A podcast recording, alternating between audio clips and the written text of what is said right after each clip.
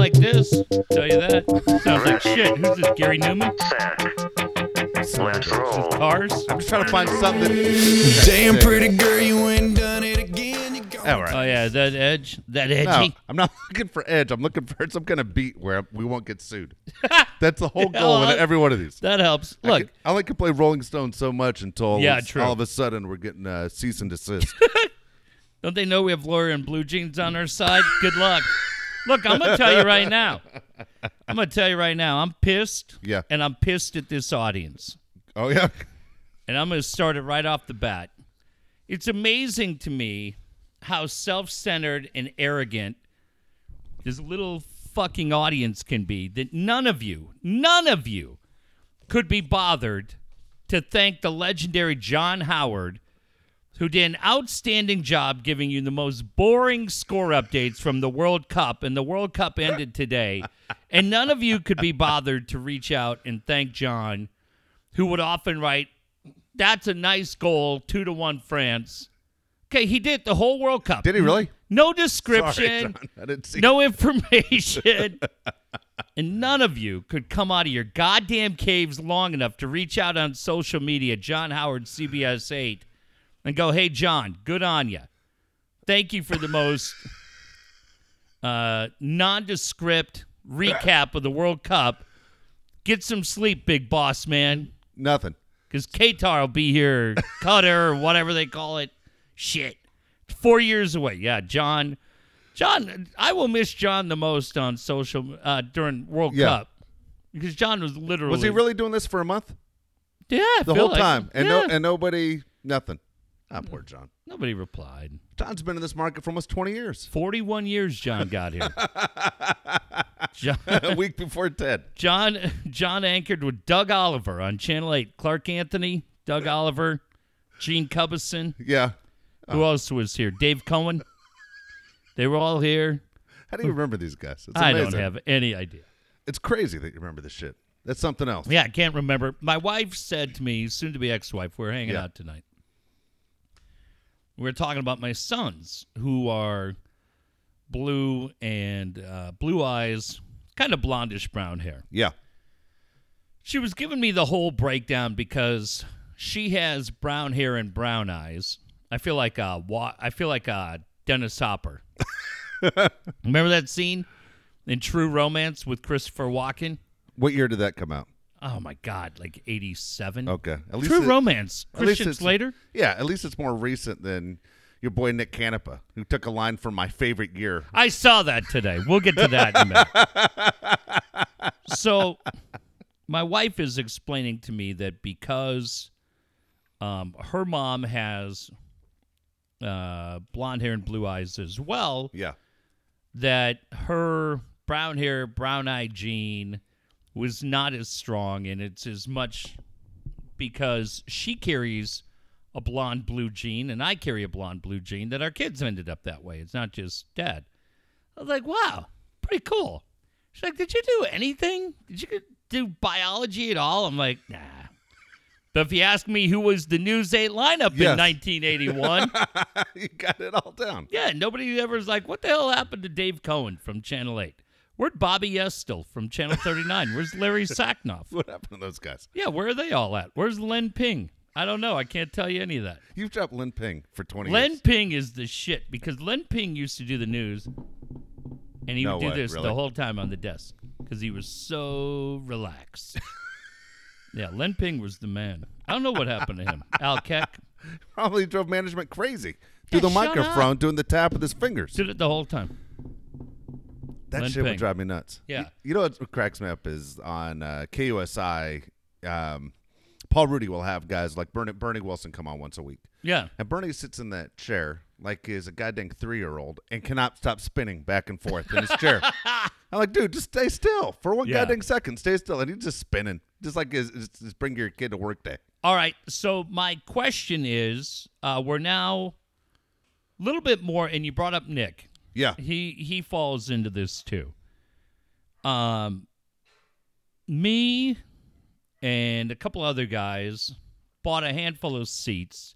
I mean, I'm running the guest list. I can put in anybody I want. Yeah. But Dave, we're going to scully some media members. Okay, Uh, LaDonna Harvey will be there. Who that's great. Going to be great. Um, Stevie Woods will be there, and some Great. others. I think Stacy Taylor's coming up from Mexico, which would be amazing to me. Frank Anthony, a couple others. But we need a couple of names for those of you that will be in attendance. You go, hey, we reach out and see if person A Yeah. can make it. And uh, and I'm just wondering for you, who are some of the guys? Well, is Susan DeVincent going to show up? yeah, I think she, I think Okay, she'll, that's a big one. Sam will be there. Sam Bass is coming. Sam Bass will That's be a there. big one too. Yeah, those are big. That's Um, that's that's cool. I reached out to uh, Jagger and Kristi too because they were really, really great to this show. They've always been great to Yeah. us, but especially when we started. So they're kind of there. But um, do you have anybody else you look at? No, you I'll be honest with you. It's it's a funny what question. about Nick? I'd love to have Nick Canepa there. I'll try to get Nick. Yeah, Nick being there would be fantastic. Nick always has an excuse. Right now, he's that guy. There's always a reason not to do something. Yeah, he doesn't want to get in the car and drive around, huh? No, and then but then he'll drop that he goes somewhere. You know that he'll go visit somewhere. He'll do something else. But yeah, I'd love to get Nick in the garage. I'd said to him, I'll even come pick you up. It's not that big of a deal. I just drove down there a couple days ago. It's a Little fit- Italy. Yeah, it's not as far from Eastlake as you think. It's really it's a 17 minute drive. I can go and pick Yeah. that, pick him up, and bring him right back, and bring him back home again. Yeah. Piece of cake. Well, he's got to come here for for the garage because uh, Nick is legendary, and he was great. I loved his column today because he was talking about people on Twitter. Like Nick's really active on Twitter. Yes. I like and Nick gets it. But um, yeah, I thought he was. There's so much to cover with Nick, and Nick. I, I sent out the link to the Deadspin article talking about when Nick made the draft choice. And uh, he just has so many incredible stories about this town, the people that were part of it. Yeah, just have him here unfiltered. I, I mean, we went 240 with Darren. Now, it wouldn't shock me. We, we could go a while with Nick, Exactly right. with Spanos and you everybody just else. pick him up, don't you pass right through there every time you're on your way here? No. you wouldn't pick Nick in the car? Nick and I would go. Nick and I would go right to right to Mexico, which is uh, which is weird to mention because we've we've talked a lot about this, and Dave, this is actually true. You know, Thursday night for the first time in a long time, Yeah. I had one of those nights where you go dark, and where you go dark, and it got bad, and it got really bad for me on Thursday night, and it's one of those things where you realize that people that I guess it's depression that you deal with. Oh yeah. But what was weird for me on Thursday was I I knew what was going on. I was aware of it the whole time. Um but I was trying to make mental notes of it for for here. Yeah. Like I was trying to document as much as I could. God damn, man. It's bad. It's bad for anybody that gets it. It's really, really bad. Now, um, there was nothing in particular that triggered it, Yeah. which I found interesting thinking about it. Um, I think you know me as well as anybody. Yeah. I, I feel like up until that point, I had been in an incredibly good place in a lot of different ways Yeah. and it still happened. Um, never had any kind of thoughts of suicide or anything like that. There was no part of the night. But this is what happens for me. Yeah. What happens for me when I get to that point is I have serious thoughts about pulling the car over and watch cell phone, wallet, all basically just in the trunk and just and just leaving. I mean, just walking off away from Yeah. your car. Really? Yeah.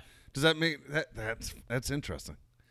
That's interesting. And and so when you when you said about Mexico, um there's I was thinking I'm like, okay, well, cash my own cash. Yeah. Not the not the charity money, my Yeah. own cash. No. you imagine you just No, no, no. It was really funny. And three Trevor Hoffman baseballs and charity money. Yeah. Luckily, which I, I, a part of I laughed at, Yeah. and I go, okay, well, fuck. At least I'm coherent enough to say, well, I'm not clearing that out. Yeah. Um, But there was a part of me where I go, okay, how much do I have? I do have a current passport. That's funny. So I was like, if I just parked my car at the Yeah. border and just left, like, and you go, Yeah. God damn, this, it's scary though, man. I don't think that that part's not crazy. For what you're going through, then everything makes sense. But for people who want to escape their their day to day, Yeah. you know, even I think a lot of times when things are going good, like like do you do this move? I've done this move a million times in my life where I go, this is as good as my life's ever going to get, and it might not be that great, but it's still this is the best it's going to get.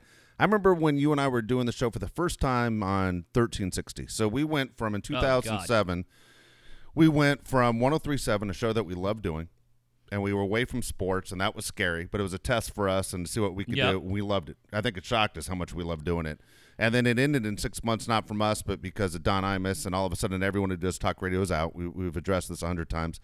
We were out and the story was we were going back on another station. I think it was kogo We're Kogo gonna- to do nights coming Yeah. out of Roger. and it was going to be the same kind of show we've been doing which we are kind of looking forward to. Kind of we bummed wanted to do, and especially with my background having worked for Roger, knowing he would be our lead-in and knowing my relationship with him, I knew that he would encourage his audience to stick around. exactly Uh, but in my mind i was thinking i didn't want to go back on am i wanted to be on an fm station I would have been all right with us.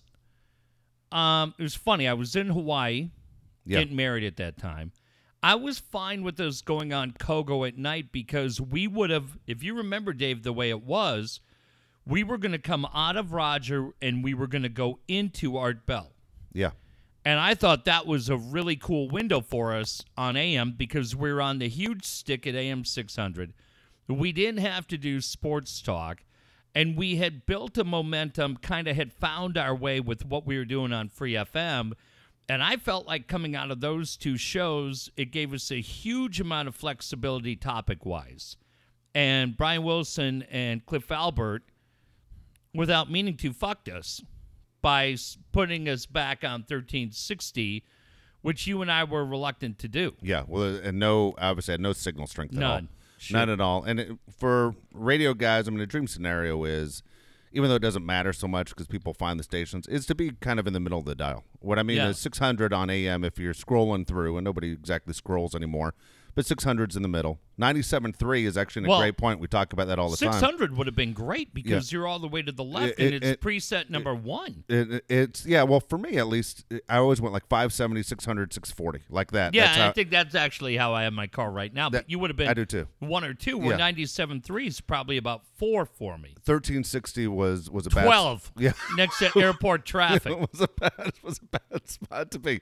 Anyway, I remember we ended up going to thirteen sixty, and yeah, there's always that that ego for I think a lot of radio guys that hey, we're doing mornings, but you and I weren't those guys. A lot of people go, well, if we weren't in mornings, would you still do radio? Like, yeah, and the mornings thing was never a big deal for Jeff and I. Anyone mm-hmm. who's ever done mornings will tell you, you feel like you're you're aging, you know, thirty times faster than anyone else because your sleep schedule's so fucked up.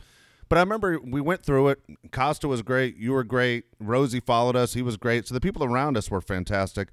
But I remember thinking, man, I'm not doing this for more than 10 years. Like, Yeah. if, if we're lucky to do it, I, I remember counting the days down saying, I don't want to do this anymore. I remember, and we've had this talk with Costa, who said it too. He said there are times driving in where you're like, I just don't want to do it. We understand it's a great job. But he was like, ah, man, I, I don't want to do it. And I remember thinking that having the same feelings Yeah. that Mike would talk about. But at the same time, I'm thinking, man, my kids are young, they're healthy. Mm-hmm. Maybe this is as good as it gets. Well, it did get much worse for me uh, uh, Mm-hmm. for for a while, and you you, you kind of wonder those things. Do you start chasing? But it is easy to be, you know, I say your own own worst enemy. You get in your head, like you said you were on Thursday night, and all of a sudden you're going, "Holy cow, man! I'm I'm, I'm going in the wrong direction in this. Uh, what, what's going to happen?" We we freaked out to the point where. Yes. Okay. I don't know what I'm going to say. Did were you freaked out to the point of I got to get the hell out of the house to kind of run away from myself? Um, I was already out of the house. Okay.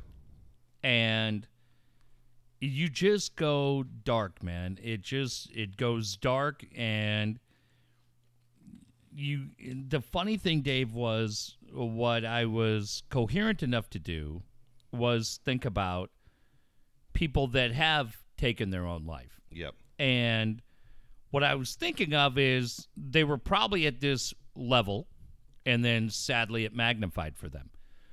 But at that point, I was very aware of the relationship with my kids. I was very aware of the relationship that I have with friends that care about me and uh, so many in this audience, and it doesn't change anything. And it doesn't change it. No, you can You're see a- why people don't make the phone call. yeah, you're aware of it. Um, like I said, I knew I wasn't in any kind of danger of hurting myself or hurting Yeah. anybody else. But I just sat there and I was like, fuck. Like, I have not been here in Yeah. a long time. And so it was just don't panic. Just ride it out, be aware of it, um, and try to think about what's going on. But it it I didn't call anybody. Yeah, I didn't want didn't. to talk to anybody. I think a lot of people do that. Yeah. Um, yeah, and you understand how that happens. And but I just go, shit, like you just you just kind of control it. You just kind of find it and slowly but surely um I found myself like driving and you're not even necessarily aware of where No. you're driving. And this is really funny. We going in a particular direction? um like I was south, Yeah. but but I wasn't heading for the border. Yeah. And then I found myself kind of in the midway area. There's a lot, and like I used to have a P.O. box down there, so I was down there every night, and you kind of know that area between Sports Arena and that whole area. And it, it's a little bit of not a safe zone, but I know my way there pretty well. And this is what's really funny about how you started the show and talking about Mexico and all that, because I do. I'm thinking I could just fucking pull over. I just pull over and throw all my shit in the car, and I could be gone. Yeah. I, I could just be gone to fucking Mexico and adios muchacho, and who gives a fuck? You just are like, who gives a fuck? Yeah. And this is the crazy thing. All of a sudden, I was like, okay, well, I'm not going to Mexico, and I need to do something. What gets me out of it? Yeah. And I, Lake I- girls. No? it was not late girls. This you're gonna laugh. For me, it worked. Um, there's a huge target Yeah. on whatever that is, Sports Arena Boulevard. Yeah. And you get out and your brain, for me, it felt like if you've had different people, but for me, it felt like I'd had two really strong rum and cokes, like where you're in a fog, where you feel like I'm walking. Um, I wasn't medicated, I Yeah. wasn't in, incoherent, but you're just fucked up. And I go into this Target and I go all the way in the back. And I, I was looking, I knew what I wanted. And I was like, there's no fucking chance they're going to have it. And I'm looking and I'm looking. And I found the best of the Stones. Really? That's what you're looking for. That's funny. Found it. I would never have guessed. And I went up. I got a bottle of Aquafina. Yeah. and it was like under my thumb and Ruby Tuesday and eventually like Gimme Shelter. And just layer by layer, it just Wow. kind of pulled you out of it and pulled you out of it and pulled you out of it. But man, I'm telling you, when you look at people and you go, you know, Bourdain or Kate Spade, believe me, I'm not I'm not Yeah. I'm not making this more than it is. I'm just telling you it can come up on you immediately Yeah. and you go, you took your meds for the day, great conversations with friends, talked to my sons that day, everything was Yeah. fine. And at eight o'clock, you just go, holy shit, holy shit. And you go, that's why we're doing what we're doing, man. That's why we're doing August 1st. So uh, I'm cool. Yeah. Good. Thank God I have this forum where I can come and I can talk about it Yeah. and be like, yeah, shit. I mean, the excitement of all the different things that are I, I can't even literally I can't keep track of all the shit coming in Yeah. for our silent auction. Uh, it's so exciting to me and overwhelming to me and none of it at that point mattered. No, no. And that's why if you're affected by it, Dave, and maybe this goes for your dad or, or anybody else, understand you can feel at four o'clock in the afternoon like you have everything by the nuts. Yeah. And it's six thirty, man, you better you better be ready to go. Yeah, it was fucked up. No, no, no. Well, it's, good now. It was interesting that you walked into a, a Target because I was tell people. I, I might have even said this on there before because we've been, you know, at a job so many different times, and I talk to people who are out of jobs, but it's their first time through it. Yeah. You know, no one ever wants to think "Ah, I got fired or I got let go. What it happens to so many people, and I always give the same advice: is you got to leave the house every day. Yeah. You got to go to a Starbucks. You got to you got to Yeah. shave. You got to shower. You got to leave the house every day, because next thing you know, the hours have gone by, and the time that people are at work, and you know your friends are at work, nine to five goes crazy fast when you're at home. Yeah. And if you don't leave the house and you don't you you don't you basically go about your day, it's going to get bad, and you're going to fall into that dark spot. You might not come out. You know where I'm incredibly lucky, and I know I'm incredibly lucky, is that if I didn't show up somewhere for 12 hours, Yeah. there'd be a lot of fucking people that would Oh, be yeah. like, "Where is he?" Like a lot of Yeah. people. And and Dave, I think about how many people that if they don't show up, my man John Leslie, man, John Leslie was such an impact on me at KGB. John John passed away and was in his house for three days Wow. that breaks my heart because there's part of me that takes res- now he and i were not we wouldn't be texting friends or anything like that. But that just it bothers me to this day 20 years later that you go fuck how did that happen? Yeah. how did that happen? Yeah i i would not there i would not be able to just go jack reacher and drift off. Somebody would figure it out and that would be that's fine with me. I don't i don't hate that at all. But i but i think about people that go and i know plenty of you there's plenty of you that could drop right off the face of the planet Yeah. and that scares me to death for you I remember when I was a kid, my neighbor across the street died and was in that house for over a week. You know, and nobody knew. over a week Over a week. And I mean, I was a little kid. I was, I don't know, maybe eight years old at the time. yeah And uh, it was, it was, it was so strange. I was like, when when my dad said, "Yeah, he he, he died," you know, then, then I said, "How did they know?" And the, his neighbors like, they started to wonder because the lights never went on and off, and then they, they, as they got closer to the house, there's a smell and everything else, and he's trying to explain it. I, you know, I didn't understand death exactly. All I knew about that guy was he wasn't a good dude when I knew him. You know what I mean? Right. When, when he was alive. Yeah. I mean, I'll, t- I'll tell you the two two stories about this guy. He was uh, it was an old white man. This is in Nashville, Tennessee. I might have been maybe 10, 11 now that I look back at it because I think I comprehend a little bit more. But was it tom t hall Tom T. Hall. that was Ralph Emery. You asshole. You jerk. Tom T. Hall. So, two things about this guy he pulled on me. One is to show you how crazy it is. We had a house that was one story house. It was it was a big house, but it had this big giant window with my mom put a piano right in front of that window. okay And we had a maid that would come to the house once a week, once every two weeks, black lady, yeah and he shot at her from across the street with what like a, a the, the shotgun. I don't know what to tell you. With a God shotgun. damn what Try- do you think she was breaking in No, just because she was a black lady. Shot at her, bullet right into the piano, almost killed her. She quit. Shocker. and and we Damn. we had to call Not the like cop. it hit her No. yeah, my mom was upset. There's a bullet hole in the piano, and we needed a new window. Yeah, she quits on the spot, freaked out. But I remember my parents saying, "Yeah, she quit." The neighbor shot at her. I was like, "What?" You know, kind of like, "What the hell's going on?" God damn. What happens to him? On. Did, he didn't go to jail in Tennessee. I guess it's acceptable. I don't remember, but I remember he, didn't, he wasn't in prison. No pain, no foul. But here's no here's blood, the deal. no foul. My dad didn't do shit about it. You know, like whatever happened Yeah. happened. I mean, call the cops. I'm sure. But here's where my dad lost his mind. The same guy shot my dog. Shot my dog in Oh, the front left leg. Front left leg.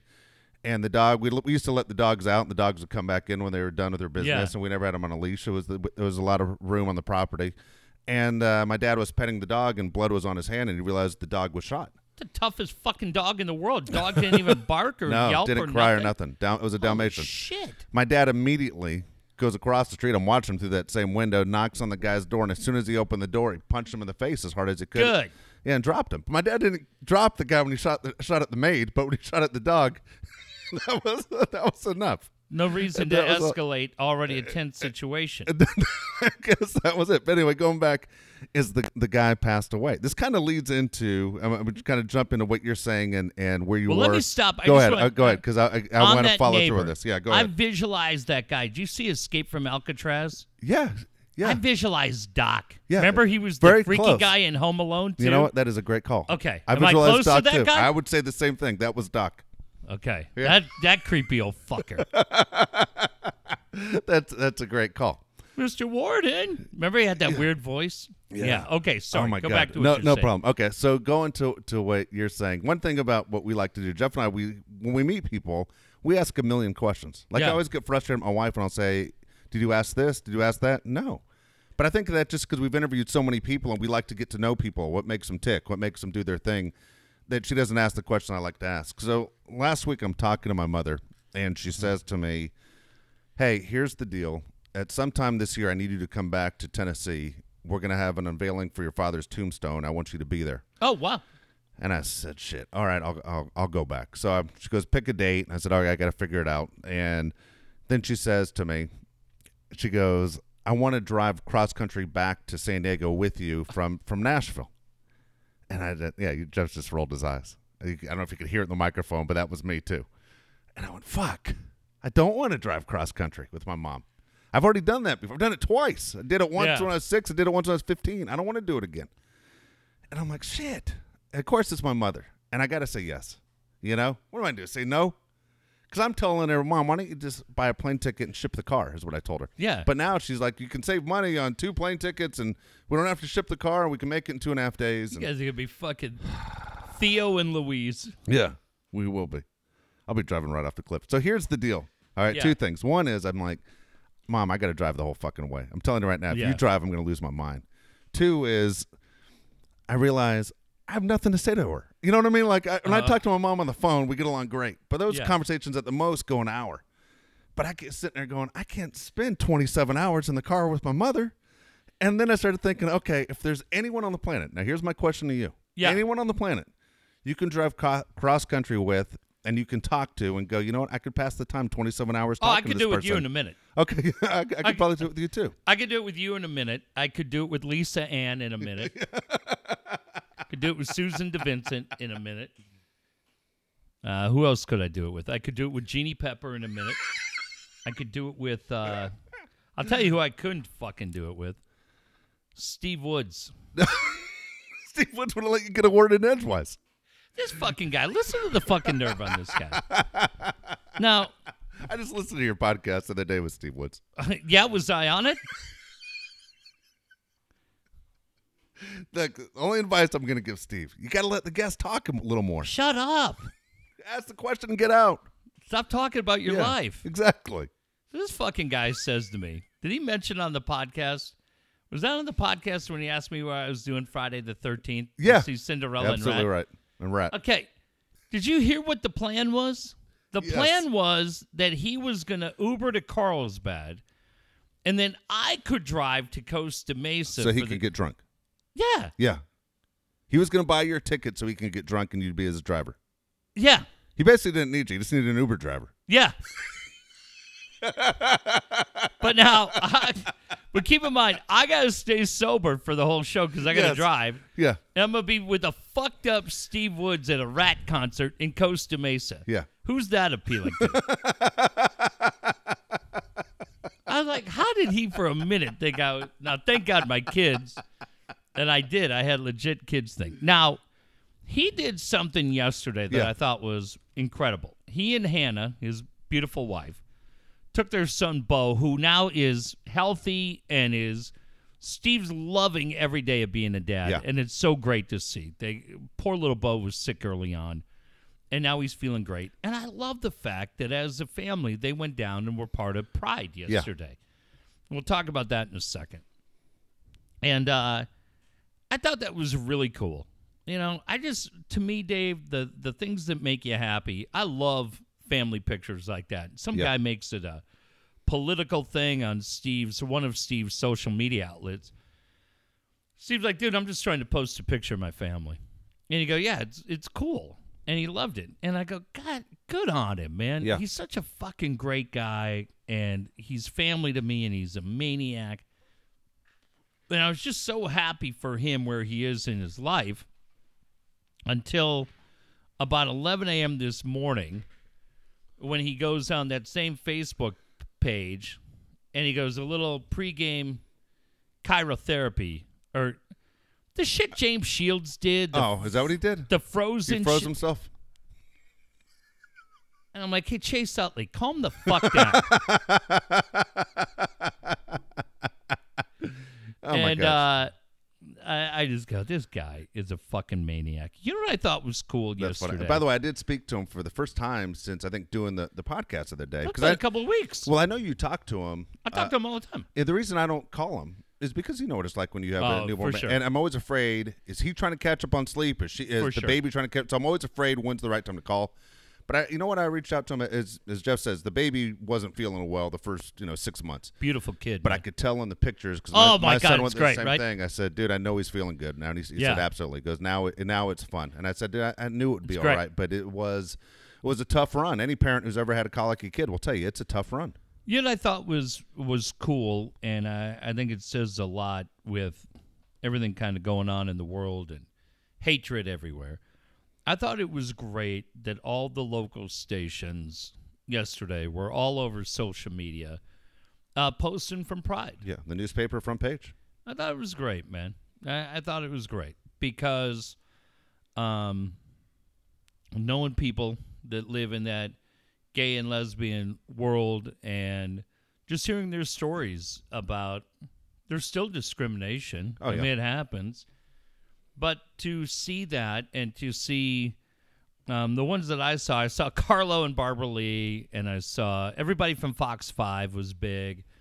Um, I thought Stevie Woods and Hannah and just others being down there and being a part of it and saying, look, maybe I'm not gay, maybe I'm not a lesbian, but there are people in my life that are, and I understand what they go through, and I'm here to support them. I thought that was cool as hell. You know, it, it's amazing how far that has come. Isn't that amazing? Do you dude? remember in, if this was 15 years ago? hell 15, 20 years ago? I mean, there were jokes Yeah. about it. You know, Yeah. I mean, people would make jokes. What are you doing Saturday? Going to the you know Yeah. Pride Parade? I mean, there'd be a joke in there. Yeah. You know, and so it, it, yeah, it, it has come a far, far way. Here, here's uh, something that's kind of interesting. We have a close family friend who we socialize with all the time, and one of their sons just recently came out. Kid's a sophomore in college, and he came Okay. out and, and said, "This is who I am." And I'm thinking, oh boy, you know, this kid's family is, you know, pretty strict, military Yeah. family, the whole deal. This is not going to be an easy road. Man, their his family couldn't have embraced him any better. Yeah. And not only did his family, his parents go with him, their closest friends went with them. You know, people that you Yeah. would ne- that I would never guess would ever go to a pride parade. Yeah. Showed up and supported this young man. Yeah. It was pretty pretty great to see. As I said, everybody deserves the right to a happy life. Yeah. And, and to see the acceptance. Now, unfortunately, this is San Diego, and it's not like this in other parts of the country.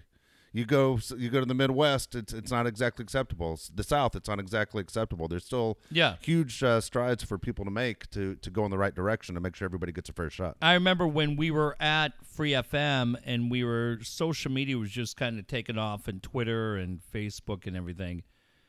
We found there was a different Dave and Jeff, and it's two gay guys in Arizona. And we put them on the show, and they were goddamn great. They were, They were. hysterical. Yeah. I, I don't know how we do it. All I'm telling you is this if anybody can help us next year, Yeah. this podcast has as big a footprint as these rinky dink AM sports stations have. We want the Dave and Jeff show in that goddamn parade. you know what makes me laugh is we're putting shirts together for Yeah. the, this event on August 1st, okay? So I get the artwork back and they say we need you to approve this. This is on Friday. oh, And- I guess I, I guess I'm not part well, of it. Well, I already declined it, but I'll let you know on the final one. So the first artwork is it says Dave and Jeff. It says established uh, 1998, San Yeah. Diego, California. And I write back, hey, it's fantastic, but it looks like this is something you get at a gay wedding. I go, you got to put Yeah. show in there somewhere. Yeah, It has oh, to be yeah. Dave and Jeff show. Yeah. it is said Dave and Jeff established 1998, San Diego. California. And I go, hey, that is fantastic, but you're missing the word show. Yeah. I go, let's do this again. Let's Get it going here, kid. Get, some- Get it when- going. When I finally get that one, I'll send that one to you. and Tell me if you approve the artwork. All right, here's here's what I want next year. Okay. I mean, goddamn, the public. My wife was in it with the public defender. Yeah. Why can't we get a flatbed truck and show? And I mean this sincerely. Show our support for Geekster and anybody else in this that are part of that community to say, God damn, we love you and thanks for supporting this show. And we would love to be there on that day. And let's just bring our whole bunch of fuckheads like Fryer and Barkley and Curry and whoever else, miserable Padre fan, all of them, dude. Let's get to Dave and Jeff flat. Would you do that? I would do it. Of course I would. I think it'd be great. I think it'd be great, man. I, I think it would be great Yeah. because, uh, look, I'm shocked anybody listens to the show. I sincerely am. I have no idea when anybody listens to this thing. and then when you meet people that have a little bit of culture in their background, I'm even more shocked. I have no Yeah. idea why these people listen to this shit. But if we could find a way, we've got one year to do it. If we can find a way to get a truck and be part of it, I'm a hundred percent in. I think it would be goddamn great, and and go down and hang out and celebrate and thank those guys and men, women, transgender, whatever you are. Goddamn man, Yep. there you you guys understand. There we we're fuckheads to everybody in this town. We don't discriminate how dumb we are. um, but I I would love it, man. And if you guys wanted to ride on it and shit, let's go. I think it'd be a goddamn blast, Dave. I'm telling you, I think it would be as much fun as anything we do. I'm telling this show. I've said I'm telling you 15 times. I'm turning into Sean Salisbury. I apologize. Maybe you heard I had a bad night Thursday. Let me up. Um, the show's about giving back to the community. Yeah. Is really what we're all about in the 20th year and getting back out into the community and doing it. And whoever wants to roll with us, whoever can say, "Hey, I know who to talk to." Yeah. Get you on. People be like, "Huh? who are those guys? That Mac and Joe?" no. But um but we we want to we want to be part of it next year. Yeah. We're, we're we're putting out the request. We want uh we want to be we want to be out and and thank everybody in that community and be part of it. And look, goddamn, it's great publicity Yeah. for the show. I'm not gonna lie to you, but everybody who goes every year, and Steve said the same thing. Steve Yeah. was out there yesterday and said he had an absolute great time. I feel like every radio station should be out there. And, and congrats to the radio stations that were there. Congrats to Fox 5 Absolutely. and Channel 8 and everybody else for realizing it's a great day in San Diego. Faulconer's out there. The police Yeah. are out there. All those guys. And as much as we bitch at those guys, good on all those guys for being out there. What a cool day. Yeah, again, front of the newspaper this morning. You know, fanta- Yeah. fantastic job Yeah. they did. Yeah, They- we're in. They did a great job. All right, so uh, so you're you're one, not counting me, but you're one person drive cross country with. Who can want I to go dri- back to this real quick? Um, who could I drive cross country with? I could drive. Should I go male, female? You go whatever you want. How many do you have total? No, I, I just came to one. I came to one You came to one, huh? where I can make 27 hours pass. I think it's Lee Sand. I Yeah. could I could talk to her, have a million questions for 27 hours. Yeah. What are you gonna do when she says, "Hey, Shut the fuck up. Did you put your headphones in? Did you put those ear pods in?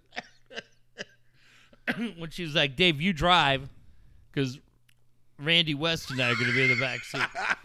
Randy West in the car too? No. Why? You'd be funny. I'm just thinking, oh man, I don't need my mother in this car with me. You know, because Dave, you know, And I get along with my mom great. That's not an issue. Just 27 Oh, fucking hours. And then she's gonna be here. It's not like I'm dropping her off. yeah. She's gonna be here. She's gonna She- stay here. She's coming here for two months. Here's why you're fucked. Yeah. And I, your mom's amazing, and has always mm. been sweet. to Yeah. She's Doesn't a nice lady. Doesn't matter. You're fucked. Yeah. You're fucked because it's a new beginning. Yeah. Her new life starts today, and part of that new life is going to be shit she's always thought about doing and she's never done. Like a fucking rhinestone cowboy hat. Get ready for that.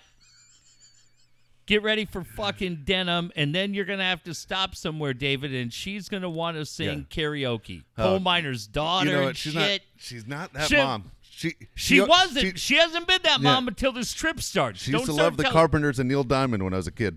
God damn it. when we only just begun yeah, driving down the 40. Song Sung Blue. Now Dude, what? She used to play Song Song Blue all I'm telling you, man. The writing's on the wall. Think it a- Stop acting so it was- naive. It was my idea. The deal is with her bringing the car out, at least to get her to leave the house. You see what I'm saying? She brings her car out, then she says, "I'm gonna go visit my brother in Sacramento, visit my friends in Los Angeles." That well, get her out of that. Get her out of here, They're gonna all want to come stay down here. dude. Dave and. Rita have plenty of room. You can. The, the boys could sleep out in the garage. He's got a couple of big couches out there and a TV. I'm telling you one thing, kiddo. You better look into this shit. You're walking down a slippery slope, friend. So she pulled. I got to Rhinestone Cowboy, uh, get ready, Dave. You guys are going to be taking pictures behind that big captain's wheel on some riverboat in St. Louis. You're fucking done. All right. So, so when I when I call her the other day and ask her Yeah. how she's doing, she said, "Well, there are a couple things I want to do before I come out to San Diego." Here it before, comes. Before no, it's, I want a back yet. tattoo. No, she doesn't want a back tattoo. She says, I want to go visit my best friend in Georgia. Her best friend used to live in Nashville. Her husband passed away, got remarried, lives in Georgia, and she goes, I'm going to go visit her. So she goes to visit this lady that she's known 35 years, Okay. at least 35 years. And she gets there, and her her husband and my mom's best friend are both big time Republicans. Love oh, Donald Oh, Trump. shit. Okay. My mom is a big time Democrat, does not like anything about Trump. And I told her, Mom, to shut the fuck up. Okay. Just bite your tongue. Your Yeah. guests are there. Just let it go. Don't do a Enjoy the peach En- cobbler. Enjoy. Yeah. Sit there for a week. Talk about whatever you know you're going on in your lives, but don't bring up politics. And she says, as she's walking out the door, she just turned around and let it loose. And Oh she just says, All I'm going to say is this that Fox News is on 24 hours. And the last thing I'm going to say is Republicans love two people more than anyone on the planet that aren't they aren't related to. They love- Ivanka? they go, she goes, they love Ronald Reagan, Yeah. and Ronald Reagan wouldn't be friends with the Russians. And number two, they love Jesus Christ, and Jesus Christ wouldn't come back as a Republican. That's it. And she walks out, and she goes, "I think Feeling I'm ne- good? She's never going to talk to me again." And her husband yells, "We got to do something about the borders." As my mom's leaving, fuck the borders. My son lives seven miles from the border. He never brings it up. You live in Georgia. Fuck off. like, you can't in a relationship with fuck off. Yeah. And think things are going to be okay. And she goes, I just couldn't take it anymore. I go, Mom, you almost made it. You had 10 minutes You're to close. go. And, and that's it. So that's it. Now she has nowhere to go but San Diego now. Do you see? She has no reason to stay in the South anymore. She just burned a bridge with her longtime friend. It's over. She brought up Jesus Christ and Ronald Reagan. She has nothing left in her cards.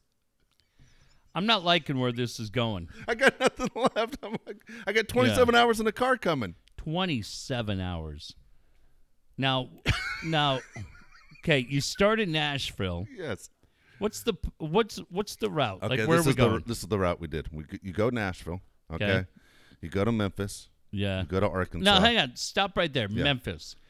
It's probably the last time you guys are going to be in Tennessee. You going to Graceland? Yeah, no, no, she's not. She's not moving yet. She's gonna see if she can handle it for two months here before she sells her house and then makes it a permanent move. Okay, but let's just No, I'm let's- not. Maybe Graceland, maybe. You know, I've never been to Graceland. Yeah, I haven't Why not? It's My- only it's only a three hour three hours into the drive is Graceland. yeah. You got to go. Do that. yeah. Now you got a story.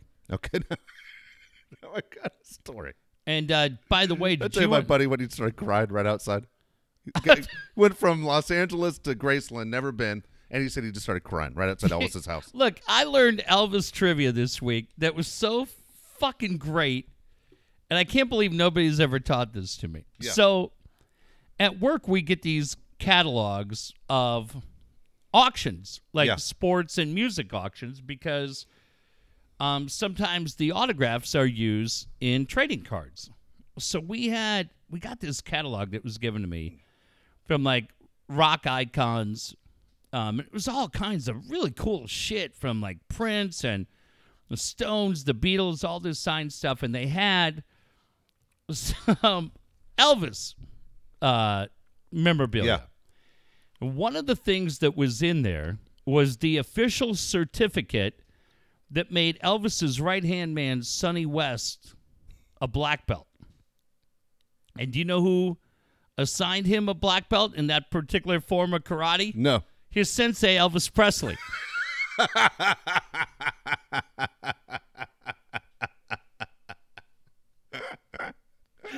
fucking, I was like, what is going on? I think me giving Yeah. out black belts That's hilarious. to you and Leisure Fryer, Bernie. Yeah. Burn. miserable Padre fan. He's in. Who else? Walt hilarious. Chef. Yes. All you guys. You guys are all black belts now. I'll Oh, sign that's off fantastic. because I'm an official licensed Yeah. sensei. I go, what the hell is this?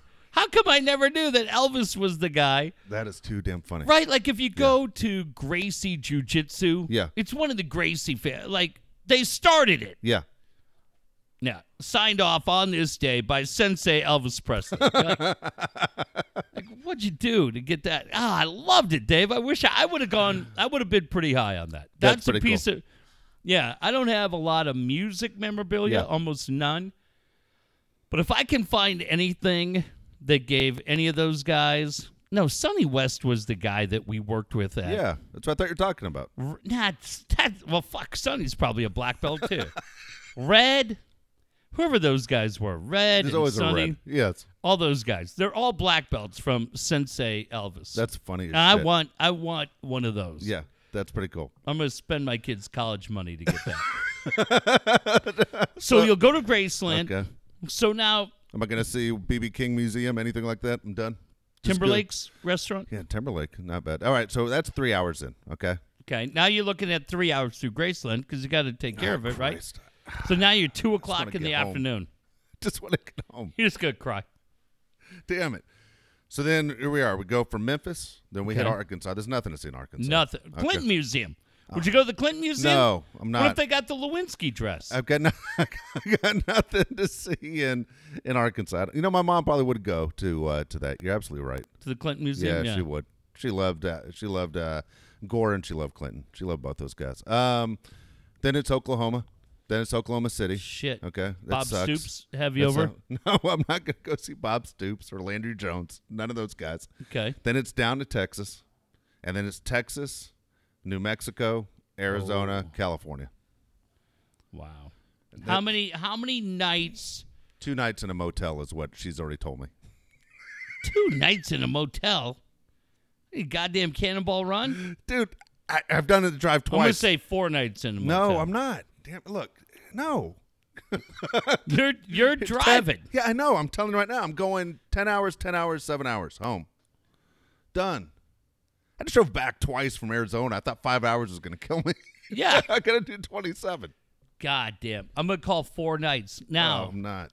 Not going to the Grand Canyon. Not doing anything like that. Sedona, get No. turquoise.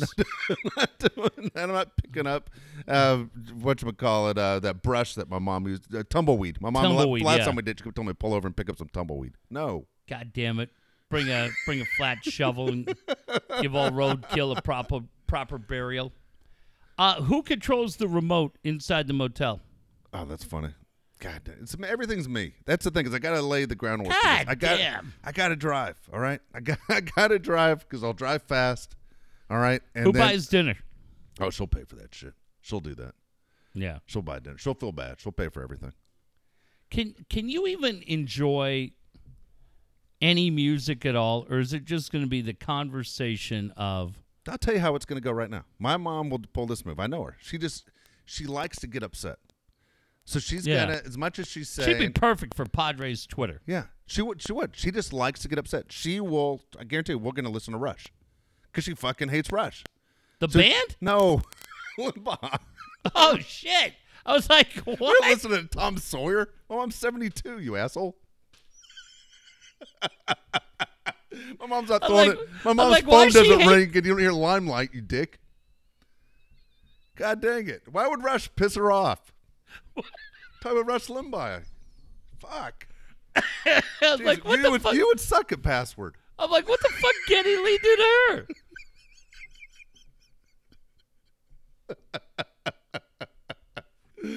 I was Damn like, it. I swear to God, I'm like, the band. I'd be like, I could get it if she listened to Supertramp. They're a bunch of douches, but Oh, no. she hates Rush. She just wants to get pissed. Like she, st- she calls She the hates newspaper. REO Speedwagon. Yeah. We'll have to listen to that. My mom cancels the newspaper all the time just because she gets upset. They're like, lady, you canceled it four months ago. Calm well, don't bring it Yeah. tomorrow. Yeah. So anyway, that's Okay. I know her. She's just gonna she's just gonna want to piss herself off. She just wants to get angry. She likes to get fired up. Um, God damn, dude. I swear to God, I thought you meant the band. I was like, what? She's seventy two. My mom Yeah. can't one Put song. it back on. Put that live shit on. Um, a lot of people upset, and it's funny to me right now. Um, with the Padres as a whole, they hate This town's such a bunch of dumb shits too. Here's here's I got a million Padre things to ask you. Go ahead. well, here's a legit reason why about 95% of you, uh, uh, 95% of the fucking Padres fans are fucking dumb shits. Here's how you know if you fall in this category. Yeah. Everybody was ready to run Joe Maddon out of here on the first bus.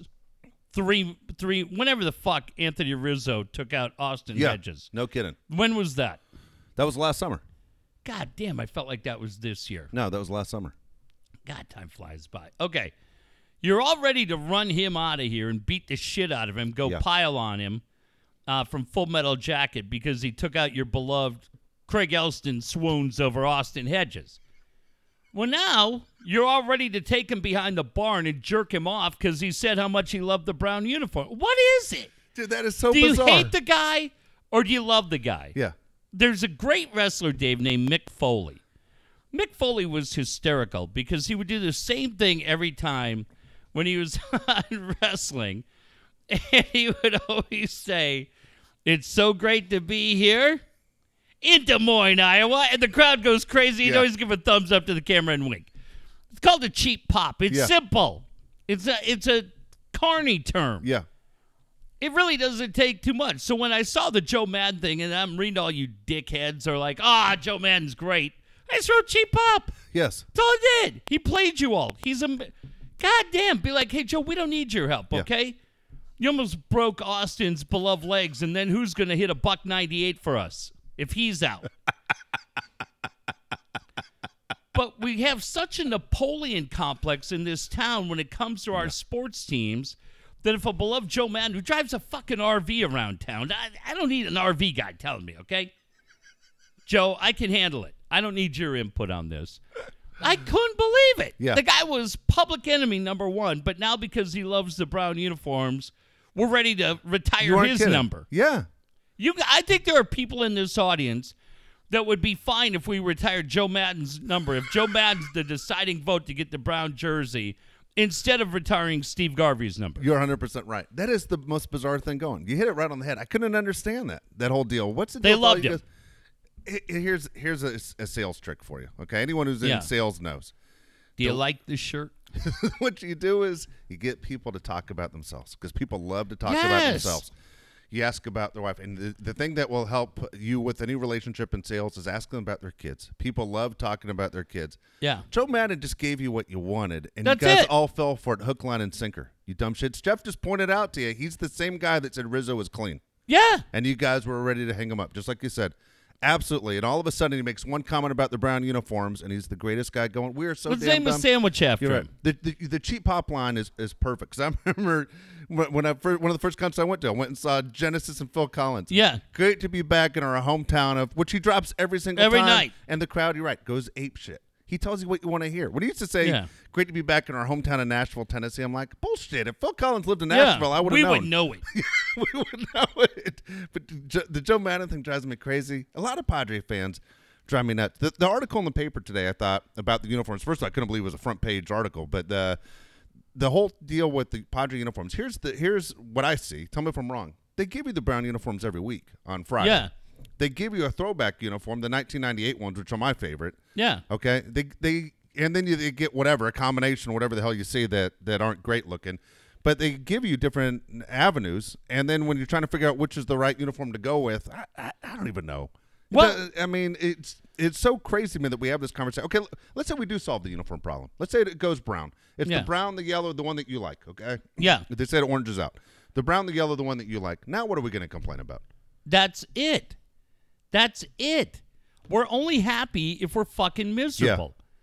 And it's it's funny to me about however long it's been, two months ago or so, I went to lunch with Wayne Partello from the Padres, who has been really incredibly good to to me and and to us as a show on just a bunch of different levels, and a lot of it's not for air. But I appreciate it. I know some of you have your issues with him. And by the way, Fort Wayne Partello, I've never asked him about, but that Twitter handle that just cracks me up. But I like him a lot. We went to lunch, and he gave me that same story two months ago. Um, but I felt like it was off the record, and so I didn't come in here to tell it. What I took away from that article today was that article wasn't about Kevin Acee. That article wasn't about Wayne Partello about the po- it was about you. Yep. It was about you as a fan group that none of you know what the fuck you want. When you go to the New York Yankees or the Dodgers or the Cardinals, they're going to tell you in order we want navy and white, we want blue and white, we want red and white. Read the article. Get over your hang up with Partello Yep. and Fowler and Acee and read the article and go, oh my God, we're the most fucked up fan base of all time because Kevin broke it down. When Wayne said it to me, he didn't say it in a manner that was disrespectful to any one of you. He just said it's not as clear cut as people want to believe. Because he said we bring people in, we do market research, and you have 50% that say this is great and 50% that says that sucks. Yep. And then if they like the brown and white, then you take another sample of that, and 50% love that, and 50% hate that. He goes, It's not that simple, man. He goes, It's what we have to do. And as a fan base, if we could get our fucking shit together instead of blaming the beat writer or bitching because the TV broadcasters are too fucked up for these old pricks in this town, maybe we could once, as a fan base, accept a little responsibility and just say, we don't know what the fuck we want. We don't know what we want in the booth. We don't know what we want on the field. We don't know what the fuck we want at the ballpark because we're a bunch of fucking pinheads. But no, it's everybody else. It's Kevin Acee's fault. It's Partello. I read that thing. I go, Yeah. I go, why are any of us shocked by this? No. We're the dumbest group of assholes in Major League Baseball. Even the goddamn Tampa Bay Rays know what color they want. Yeah. right. I love the part where Fowler says, I'm glad you're here to witness this. Yes! Like, you ca- I, It's- ca- I can't believe this shit. They should have had the goddamn Benny Hill song Yeah, the whole time. That's what I'm saying. Like, look around and go, I'm so fucked up. Yeah. Yeah. But I'm going to bitch about I'm going to bitch about this, I'm going to bitch about that. They're trying. I mean, they're uh, look, I'm I'm not on the payroll. Yeah. I'm just a fan, but at least I know I was here for the Tom Werner era. They didn't try. I was here for the Jeff Moorad era. They didn't try. The end of the Moores era, they John had bigger fish to fry. God damn, man, we cannot get out of our own No. way in this town. No, I, I, you know, I will say that you're, you're right. I like the ownership group they have. I do. I do because they, are trying and they do care. I God, mean, if you and might I were running that team, we'd lose our shit. Yeah. we would. This ownership group absolutely I, I think cares. I think they do have a plan. It's it's not going as fast as some of you want. I mean, I understand that. It's frustrating when you see what the Braves are doing because they're trying Yeah. to follow the same thing and they're going at a faster pace. But it's it's one of those where I think it's working in the right direction. Speak, speaking of that, is I went to a Padre game the other day. I want to Yeah. address this because it was on on social media. Go to a game the other day. Can't thank uh, Sean and Derek enough for hooking me up with the tickets. Oh, yeah. The tickets were absolutely fantastic. My family and I have not been to a Padre game. We figured since 2012. Wow. It's a long time. You know, Yeah, six years time. we have not been to a game together, and so we go and we're sitting fantastic seats. I mean, we're like seventh row behind the Padres dugout. And my wife says, walking in, she goes, "I'm gonna get hit by a ball." I go, "You're not gonna get hit by a fucking ball." You know? Yeah. I, I go, "Look, all of us have played, and the, the net's right in front of us. They have all this protective netting. Yeah. The ball, if, for you to get hit, the ball's gonna have to go over the net and hit you. At, and go, come on, it's not They're gonna gonna have to climb the fence. yeah, it's not going to happen. So she's she's had a couple like weird injuries the last couple of weeks where she was at work. The electricity goes out in her, in her office, and she's trying to find to, to just get out, and she hits her toe underneath the door, the middle door, rips her Oh. toenail right, Oh, right ouch. off. And she's had like three three weird things that have happened to her, and she's like, I know I'm going to get hit. Just the way my my month has been going. So she um we, we go through the whole thing, and so we're having a good time. Food's good. Yeah. People around us are great. They know how to behave. Fantastic. All of a sudden, here, Sorry. all, Allergies. all of a sudden, here comes the Pod Squad. Okay, Oh, Pod shit. Squad comes out, and I see them to my right. They're on the field. We've seen it a hundred times, and they're Yeah. shooting, uh, you know, whatever shirts into the crowd. And I go, hey, the Pod Squad's over there, and I'm watching because I'm thinking, shit, she's already said she's going to get Yeah. hit. So it, it's me Are you standing or sitting? sitting, It's God me. damn. It's her. Okay. It's my son Jake, who's six three, and then Yeah. my son Josh on the end, who's six six. And you go, okay, whatever. I'm watching because I don't want to hear her shit. I just want to enjoy the game. Yeah. We're looking to the right, watching all of them. No, none of the shirts are going in our direction. All of a sudden, one comes from the left side, like they were in the in the aisle, and it just shot a line drive. I mean, a rocket, Jeff. God so, damn. So I, it goes past my first son, goes past my second son, and hits her. It it came out so fast that I thought the guy behind me. I, no joke, I was wearing a, a damn Dodger hat. Yeah, of course. So I, she's a our fan. park. I you know. asshole. Just so you know, I was there with thirty thousand other people wearing the same fucking hat. I wish it would have hit you right in your little nuts. Well, so here's the here's the deal. I got hit so hard in the head that Yeah. that I thought the guy behind me literally punched me in the head. Yeah. I didn't realize what what happened. I just thought the guy behind me got sick of my Dodger hat and jacked me. And as soon as I got hit and it pushed me forward, I went, "Oh fuck, it's on! I'm about to punch this guy as hard as I can." And Yeah. I get hit, and I was like, "Shit, dude! That I just got hit." And I heard the crowd go, "Ooh!" like that. yeah. And then I look over to her and she says, I just got hit right in the eye. And I go, With what? And then the little kid in front of me had the shirt. The hit went off her her eye, my head, into the kid's hands. Who the And- fuck's that kid? So she was wearing a Dodger shirt too, this little three year old. So anyway, here we go. I, I get smoked. I realize I'm not the one that got hit. She got hit. And she was like, fuck. And I look at her eye and it doesn't look good. It looks like someone straight up punched her. Like a guy Yeah. your size, my size, hit her in the face as hard as we could. Yeah. And so, boom, we we had to take off. And so I, I was kind of saying to you, you know, you knew we were there. I said, Yeah. hey, the day just took a turn for Yeah. the worse. And the Padres were right on it. Okay, Yeah. this is this is this whole story They're goes great. back to how the Padres. It's not just hey, let's take your money and, and whatever happens happens. Because on the back of that ticket, you hit by a ball. Yeah. you know, it's this is the contract you signed. I'm sure there's nothing on the back of the ticket you hit by a T-shirt cannon that we're gonna fire at you. But either way, the Padres immediately were concerned. Where are you sitting? Boom, boom, boom. At this Yeah, point, they were right on it. right on it. I was That was cool. I didn't even know. My son told me as I was driving home. But I said we had to go. I said, "You want to go to first aid right now?" She goes, "No, I'd rather I'd rather go home and take care of this myself." So I got to work the next day. If I up and my eyes swollen shut and I Yeah. had a black eye, people would think I did it. So she, uh, we go through the whole thing. Wayne Partello jumps in, the Padres jump in. This conversation went on with the Padres till twelve thirty in the morning, and I wasn't milking it to go. No. Hey, you guys fucking know us. It was one of those where I said to Wayne, They're great. hey, Wayne, you don't understand my wife, she is one of those completely people accidents happen. That's why they're called accidents. You know, Yeah, yeah. But when it wasn't malicious, it wasn't on purpose. She's not looking for anything.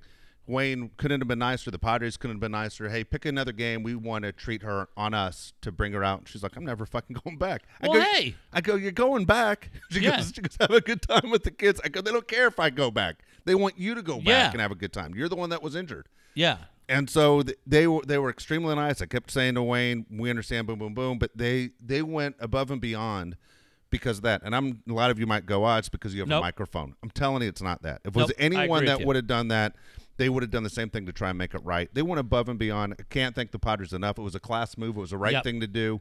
And it was it just happened to deal with a person, meaning my wife, that was like, "Look, it was an accident. Nobody uh, tried to injure me on purpose." No, but It- they it have to learn, Dave. I mean, the story just came out about the woman in Philadelphia who got hit. Oh yeah, that's right. I mean, they're duct taping hot dogs and fire them into the crowd. It, Dave, no joke. It, it looked Yeah. like it broke that chick's orbital bone. Yeah. No, I think what it is, it's got to be training because you have these kids and they're excited and the adrenaline's going. They don't realize what they have. And of people, there's nothing worse than probably what your wife, what Rita had, where you can't prepare for it. No, it was And a line just- drive. It wasn't yeah. up in there. It was a line drive. Yeah. So um, it's terrible, and I hope if anything, those guys, and I'm sure whoever it goes without. He said saying- right away, "I'm investigating it first thing in the morning." And I, I'm telling you, it's already been Yeah. addressed because look, that thing, you guys handled it amazing, but not everybody handles it that way. What if way. it was the little girl in front of me Right? that got Man. that got the bounce? Well, I guarantee you, Wayne thought that too. Yeah. I guarantee Wayne and the Padres thought that same thing. Could've where you're worse. like, dude, you go to the Pad Squad and you're like, look, man, people Yeah. are not expecting this. You have to be careful. Shoot for the top deck, or if Yeah. you're going to shoot for the lower level, then go back and and shoot it straight up in the air and just let it fall down to them. But you can't. Yeah. Well, I'm glad she. I saw her tonight. She looked great. I talked to her has- about her. her. Left eye is a black eye. You, when she was talking, I was looking at where she was sitting, facing her right side of her face was facing you. No kidding. Well, I talked to her about her trip to Italy, and I hadn't even. So yeah, But she's she's fine. I mean, she and what I mean is she understands. She works with little kids all the time. Yeah. She understands accidents.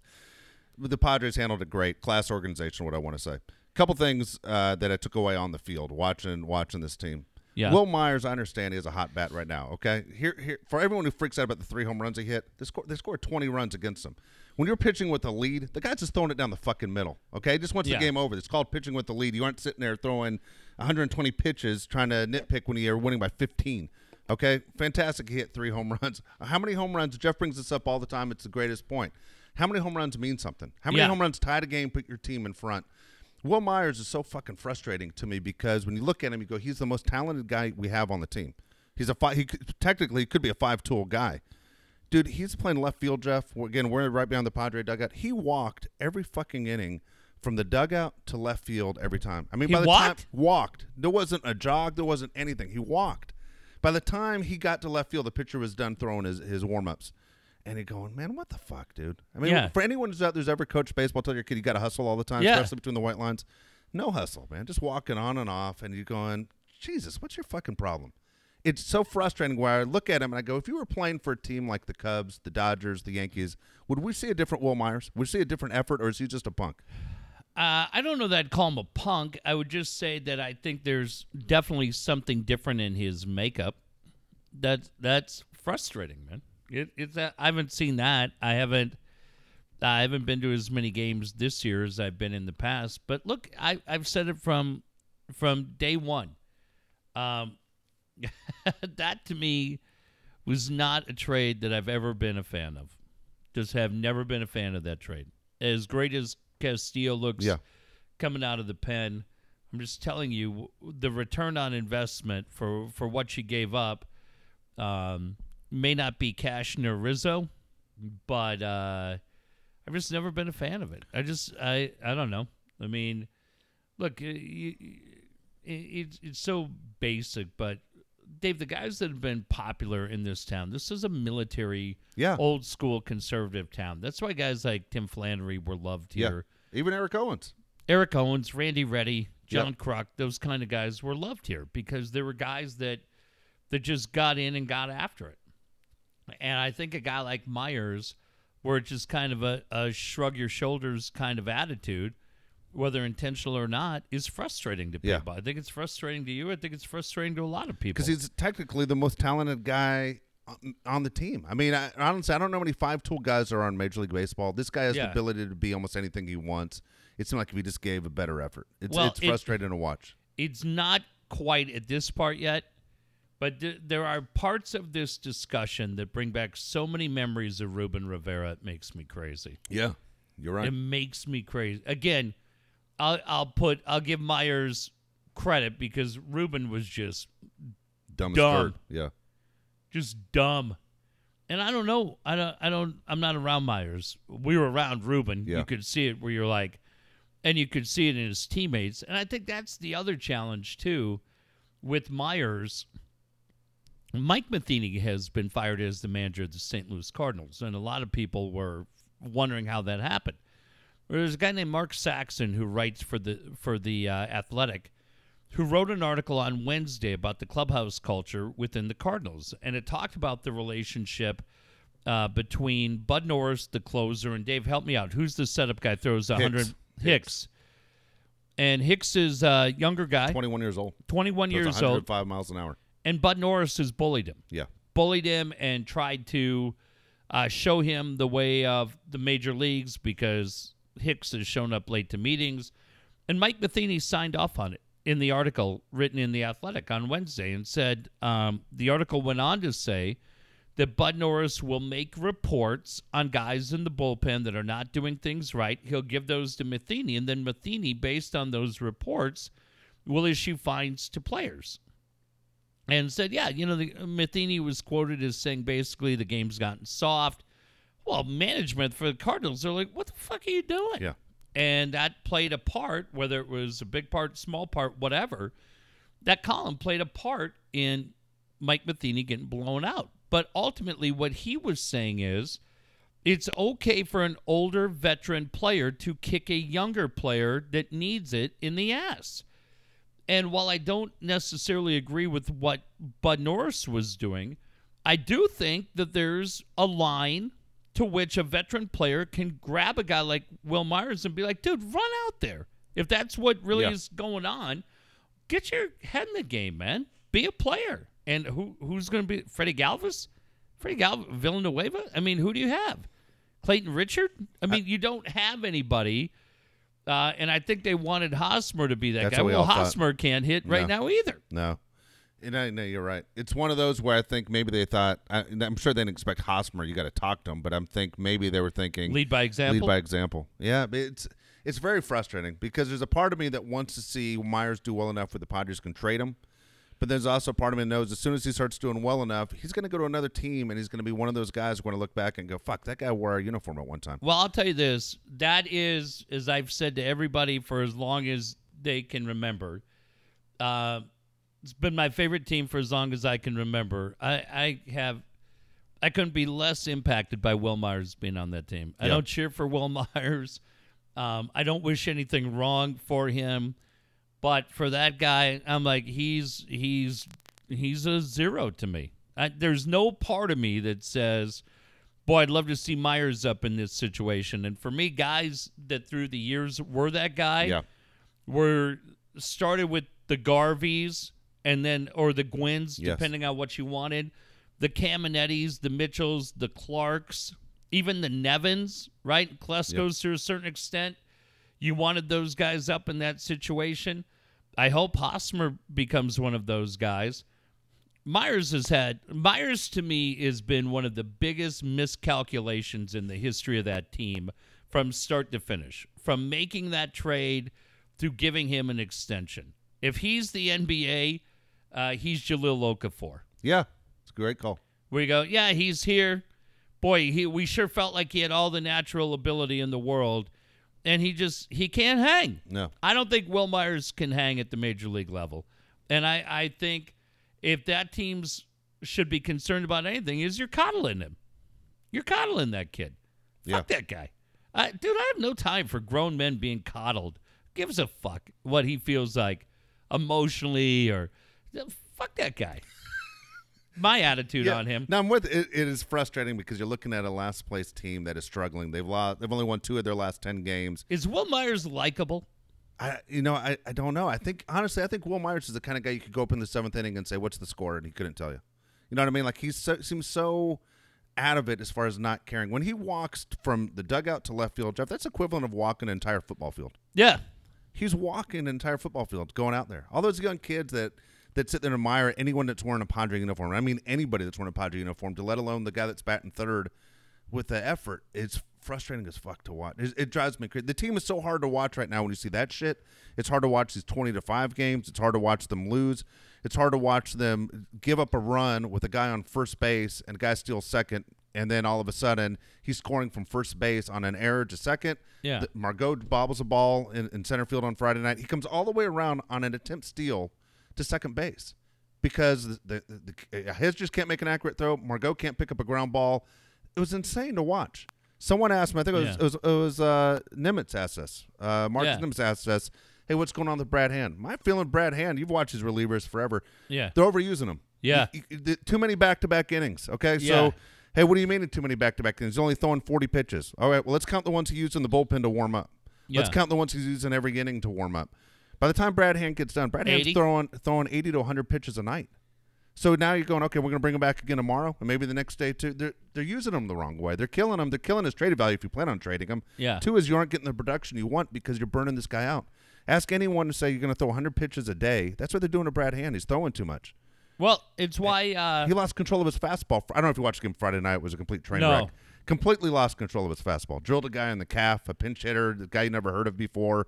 Put the runner on base. It was it was he the only pitch he had was his breaking ball, which Yeah. was down to what 82. But he's had that. He it feels like Dave. He's been in that situation a couple of times this year, where he's been on the tightrope, and you go, "This guy's down to one freaking pitch." Yeah. And maybe it was the fastball because he couldn't place the breaking ball, or vice versa. But you go, "Shit, man, I don't know. I don't know what the challenge is." But look, it's one of the things I think we took for granted with Boch and I don't know if you want to give Darren Balsley credit for it, but Balsley's still there. They're doing it different. Boch was amazing at knowing how to use his bullpen. Exactly, which makes him a great manager. That's the difference of Bochy and Dusty Baker. Dusty Yeah. Baker can never figure out the bullpen his whole I think career. Bud was pretty good at doing I the do bullpen too. Yeah, Do you think that has to do because one Boch was a catcher, two is that Bud was a pitcher? maybe, maybe. Yeah, yeah. because the Padres bullpens have always been pretty good over the years.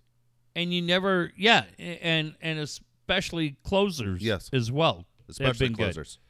of doing it. But they were not none of those guys, even with Trevor, with Trevor or Bell, shit, Rod Beck, any of those Yeah. guys that were doing it, they weren't asking them consistently to be two two inning guys. Yeah. Yeah. Too too much. It's it's it, right now. It's just too much. You're killing the guy, and you have guys in that bullpen that have been getting the job done, which is uh, frustrating that they're getting the job done. Hey, can I say this real quick though? Um, product on the field struggling to say the least, but I went by there on Friday um, because when I mentioned what we were doing and the charities that we were doing it for, the Padres immediately said we were in, and they donated an Eric Hosmer signed baseball, Trevor Hoffman, which by the way says HOF. That's awesome. Hall of Fame, Trevor Hoffman signed baseball. And the Padres also have donated, which will auction off on August the 1st, uh, four field level tickets, a batting practice experience, and a tour of the control room. Wow. All that stuff, really cool. They'll all three go individually. The balls are authenticated from Major League Baseball. I mean, Hosmer, Trevor Hoffman signed Hall of Fame baseball, which by the time we see on August 1st, his induction would have been just a couple of days earlier. I just couldn't be more thankful Yeah. to so many of you. Then, uh, Jojo Tarantino, our man from the Padres, sending us a box of more minor league baseballs uh, that I should get tomorrow. I've got a ton of minor league baseballs already from really good impact players, courtesy of Mad Friars and courtesy of JoJo and the minor league training staffs from all of the teams. Thank you so much. But our friend Dave Kaminsky, our friend Dave Kaminsky, who goes back with us to KFMB, worked with us, reached out to me yesterday and said, Man, I've got this for you. And I absolutely love it. They're two signed items. And Dave, I, I think we'll auction them off together. They're a signed photo and a signed baseball from Ken Caminetti That's amazing. and they are unbelievable. Mud's donating his four tickets plus lunch with Mud. We have we do have from Tommy Howell at 1090 a really cool signed Antonio Gates football that I believe says San Diego It's Chargers. right there, right next to you. Oh yeah, shit.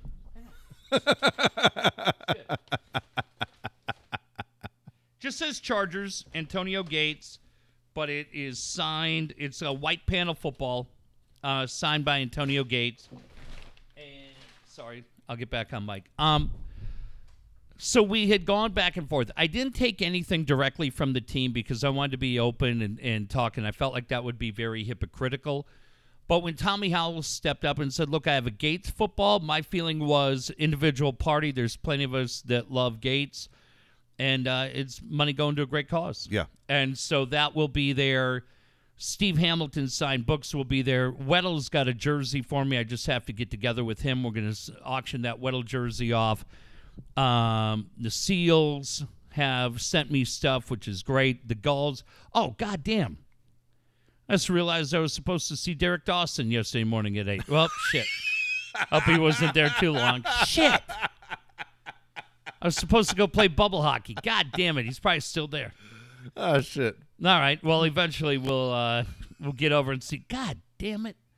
Ah shit. I'm telling you guys, man, these things are running me into the fucking ground. But uh it's gonna be it's gonna be so fun. It's just gonna be such a fun night. All right. So if people show up Yeah. to pay, no. okay?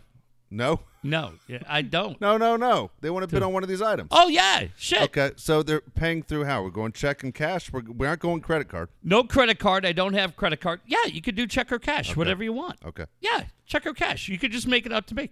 And Okay. then we'll uh we'll and if one of these checks bounce, we're sending the seals. Take care of it. God damn, I have buddies in the SEALs. Dave does too. Um, they told us they could kill you in eight seconds. yeah. And I think three of that is looking through your jewelry door.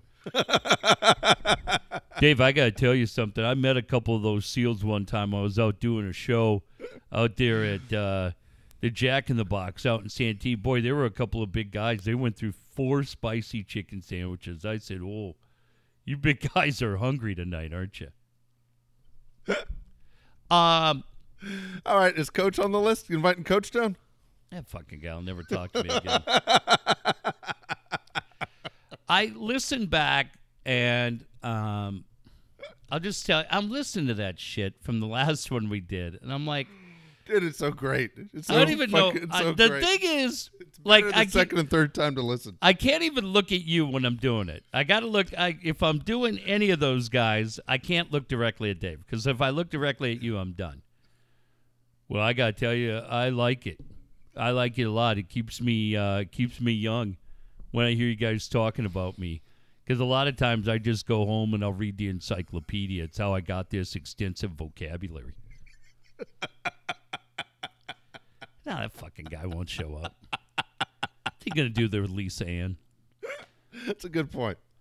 I'm gonna put on my nicest suit, pocket scarf, and I'm gonna tell her all about the time I had as general manager of the Sockers, some of the difficult negotiations I went through with Discount Tire to get magnet schedule night. And then I'm going to stop by the 7 Eleven on my way home, Dave. I'm going to get one of those Hostess honey buns. You heat that up, you put a little butter on it with some hot chocolate. That's a heck of a night. That's a Torrey Pines Friday for you, buddy. But yeah, those discount tire guys, man, magnet schedule night, they wanted the big logo, but I held tight. We settled for the 14 font. I still have about 9,775 of those if you want one. We only gave out, we had a tough night that night. I think there was a little bit of rain. We only gave out 225 of the 10,000 I paid for. Might be why I'm not GM anymore. but yeah, I'd like to talk to Lisa Ann about that. Because I bet all she hears all day are, God damn, you've got huge tits. so I think she'd like to hear some of the struggles that a guy like me, as a former baseball scout, college athlete, went through as an executive for a minor league team that nobody uh, really had heard of. Will you guys have food there? Yes, we'll have we'll have drinks. And you can buy your own beer. I've had nothing but stadium hot dogs for four months. It's tough out there. It's tough out there. I just love the Navy SEALs eating the spicy chicken sandwiches. Ah. Why the fucking guy would ever talk to me? well, I'll tell you one thing. David, I'll tell you one thing, baby. I'll tell you, oh, oh, look who it is. Guess who's back? Your old friend Johnny Ballgame. Johnny ball game.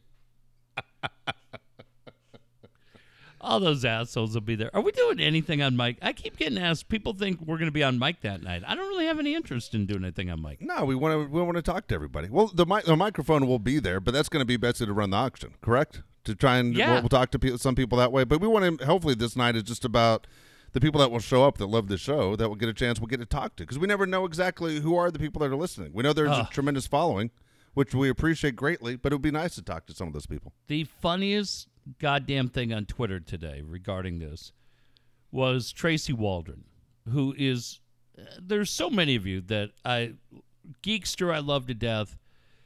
Fryer, right? Uh, It's just. Goddamn Fryer just gets shredded every time. That old goat will be there just because we love him. He's a little. A little creepy towards you. You better just be. Is he coming down? Will we see him? goddamn right he's Okay, I coming. hope so. Goddamn right he's coming. So Tracy wrote today. This struck me so goddamn funny. I wish I could find it, but we don't get uh, we don't get internet in the garage. I get it just fine, but okay, go ahead. It's Tracy's literally right here, two feet from your face. okay. Don't don't get don't get anxious, asshole. See if I can find it. All right. Uh, so Tracy wrote today on Twitter that she had had a full conversation with her husband, and then realized. Hang on, let me see. I think I just found it. Then realized uh, halfway through the conversation that her husband was out cold. Didn't hear anything of That's it. awesome. I just had a full-on conversation with my husband, only to look over and see that he'd fallen asleep and didn't hear a word of it. Fucking was done, right? So then I wrote to her and I said, uh, when did you realize he was out? And uh, she said, hang on, I'll tell you right now, because this internet's fucking great. Really helping out.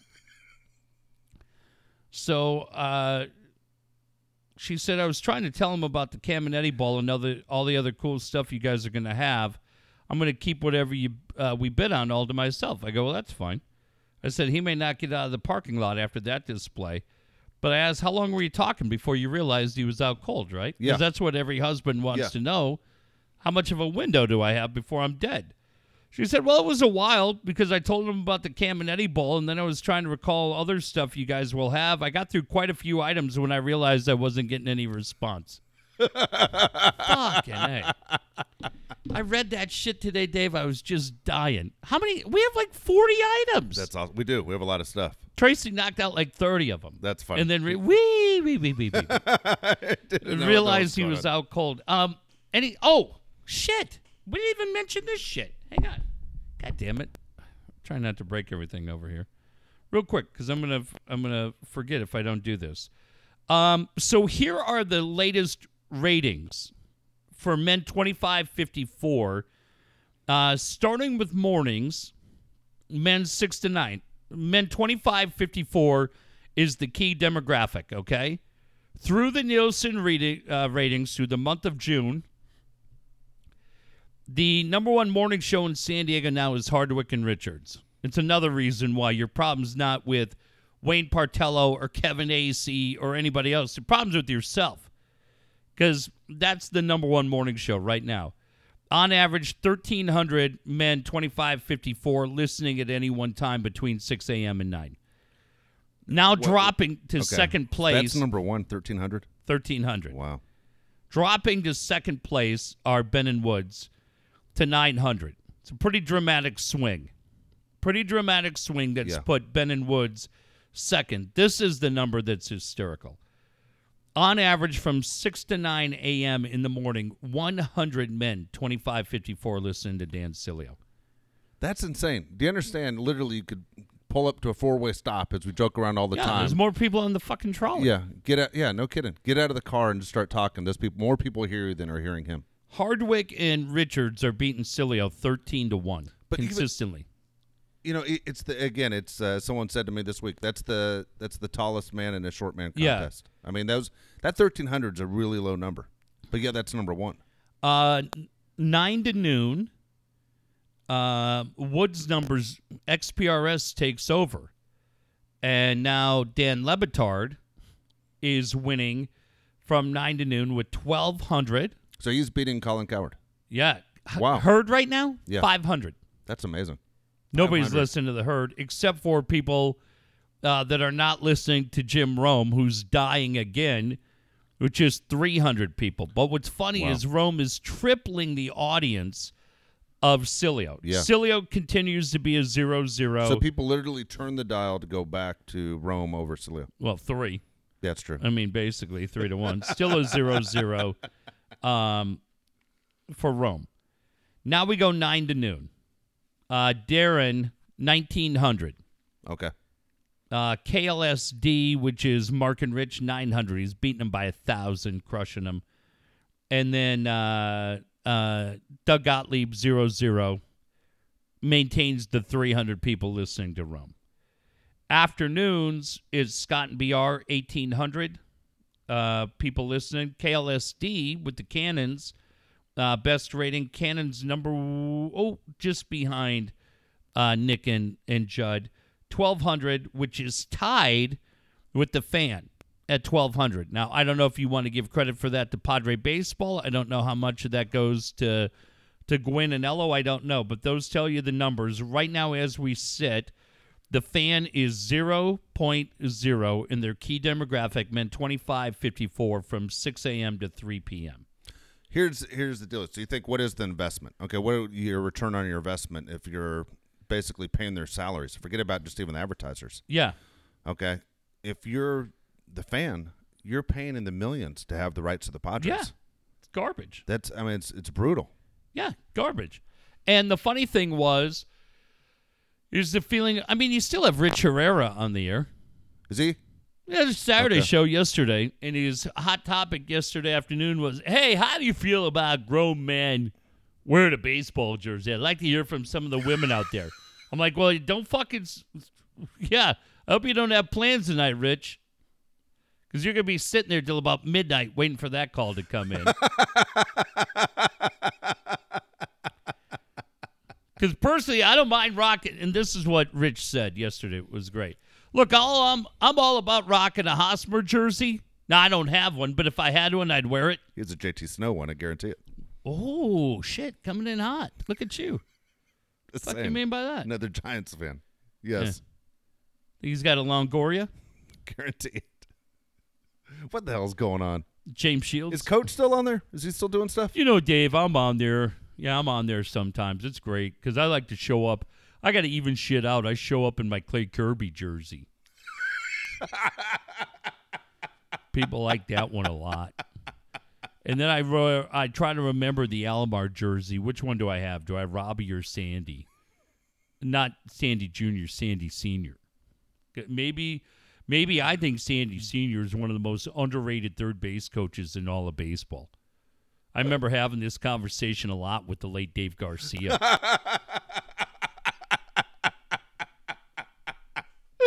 Oh, that's funny as hell. Anyone who's ever been in the Padre press box will laugh at that right there.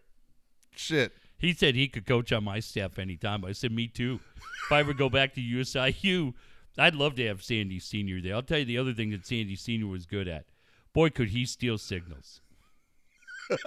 and he made a hell of a chalupa. This made my day on Twitter the other day. Yeah. Derek Snyder. Did you see this? Did not. Shameless plug for a new podcast I started with my kids, age 5 through 12, as a summer project. Three episodes in, having a lot of fun. Kids kids have had a big part in all of it. Was inspired by Dave. Dave, Jeff, Sean, and Barbecue War Stories. Listen or subscribe at kidsinthecave.com. That's cool. Now, how great is very cool. that? That's a great Thank you so much, Derek. That's a I great love idea. that because my son does all kinds of NBA shit talking about it that I'll never remember. But that, but I just that made me really happy. Jeff, I don't blame you at all. A couple of times I've had guys from juvenile hall, and I've said, "Hey, if you would like, I can come down and talk to the guys about some of the things that I've done in my life." And they say, "You know, Coach, I think they've suffered enough."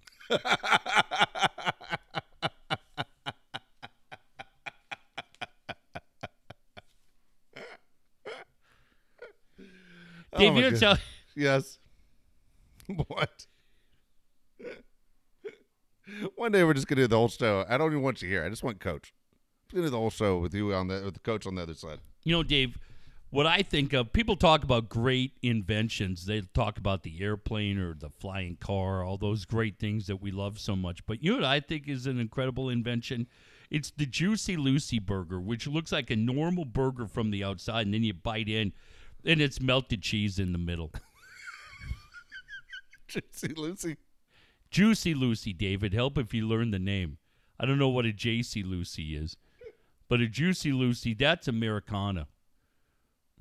One of those right there, and a full liter of Kamchatka vodka, and all of a sudden all your pain goes away. I tell you what, some of the best scouting reports I did for the Boggs agency came after a Juicy Lucy. Because you look at it and you say, there's no way there's any cheese in that thing. And then you bite in and tears stream down your face because it feels like you just bit into molten lava. But my God, does it taste good. and you know what I do, Dave? I soak up the melted cheese with some of those Lay's sour cream and onion chips. I gotta try it sometime, Coach. Thank you. Jesus. You know, I. You ever uh, I- spill that on your suit? No, no cheese on your suit. Oh, I have. I have. But right now, the.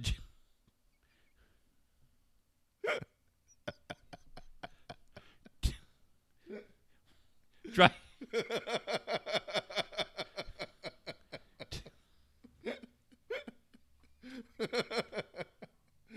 Dry cleaning's a little expensive, so I just have one of Randy's dogs lick it off.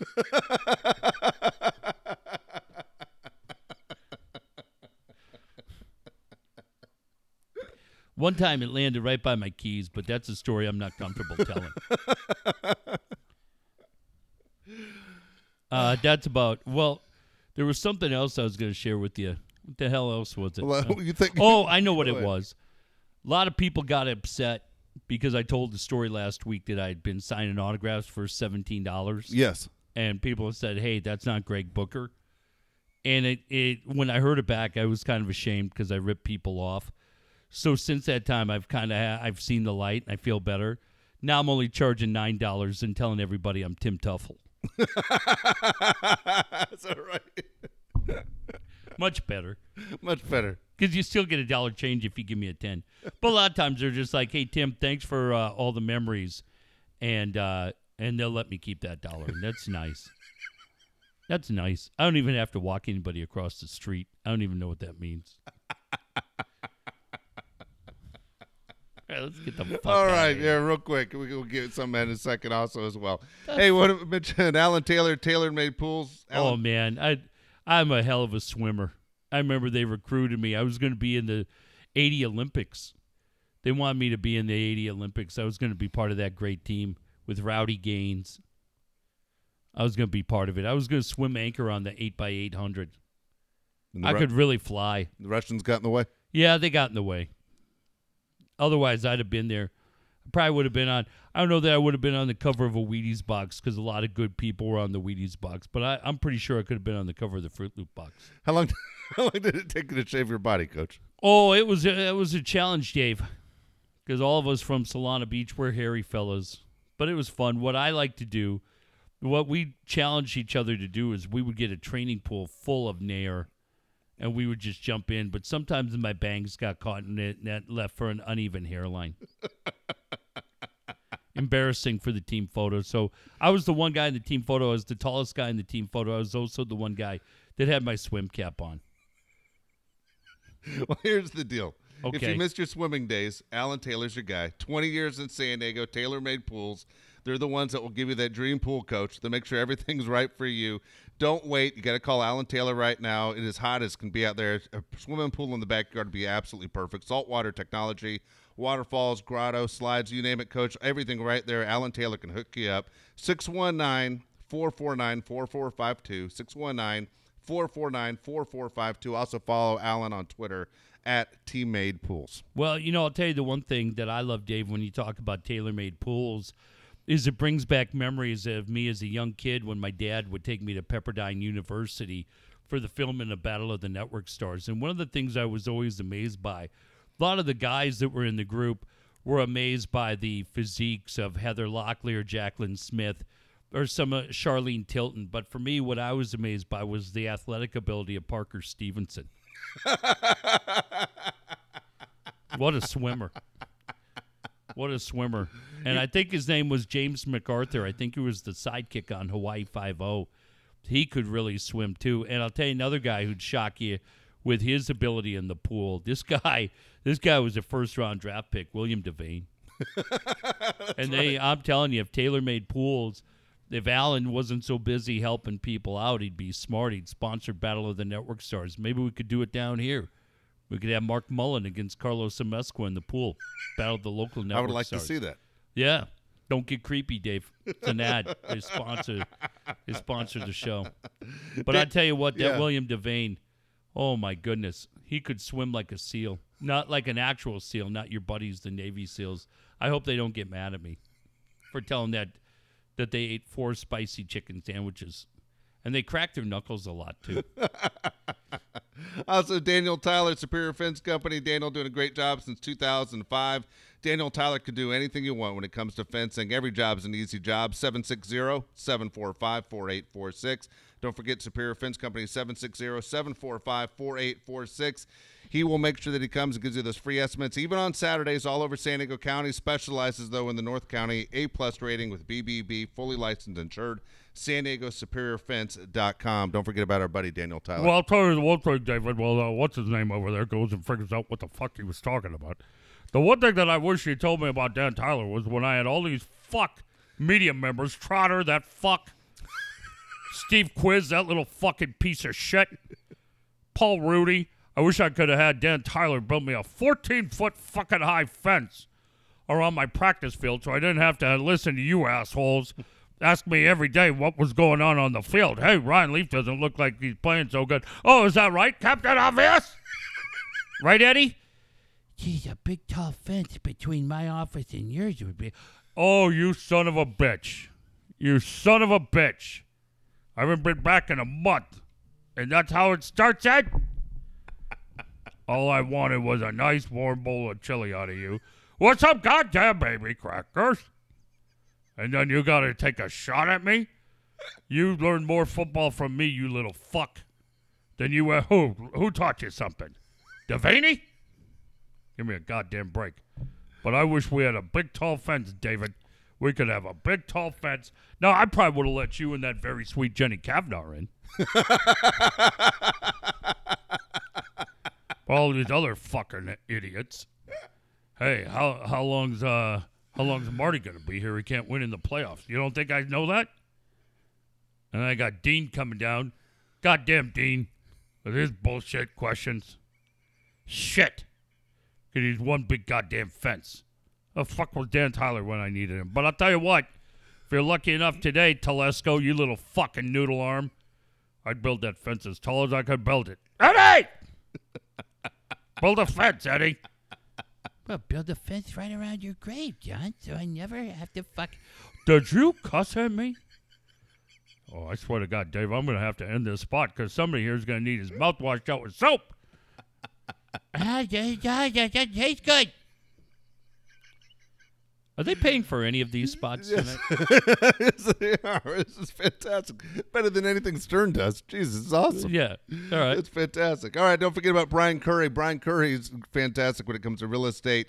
Brian's our guy, selling real estate all over San Diego County for the last 20 years. And I'm telling you, I, this is what I did yesterday. All right. Went, made a trip to Coronado.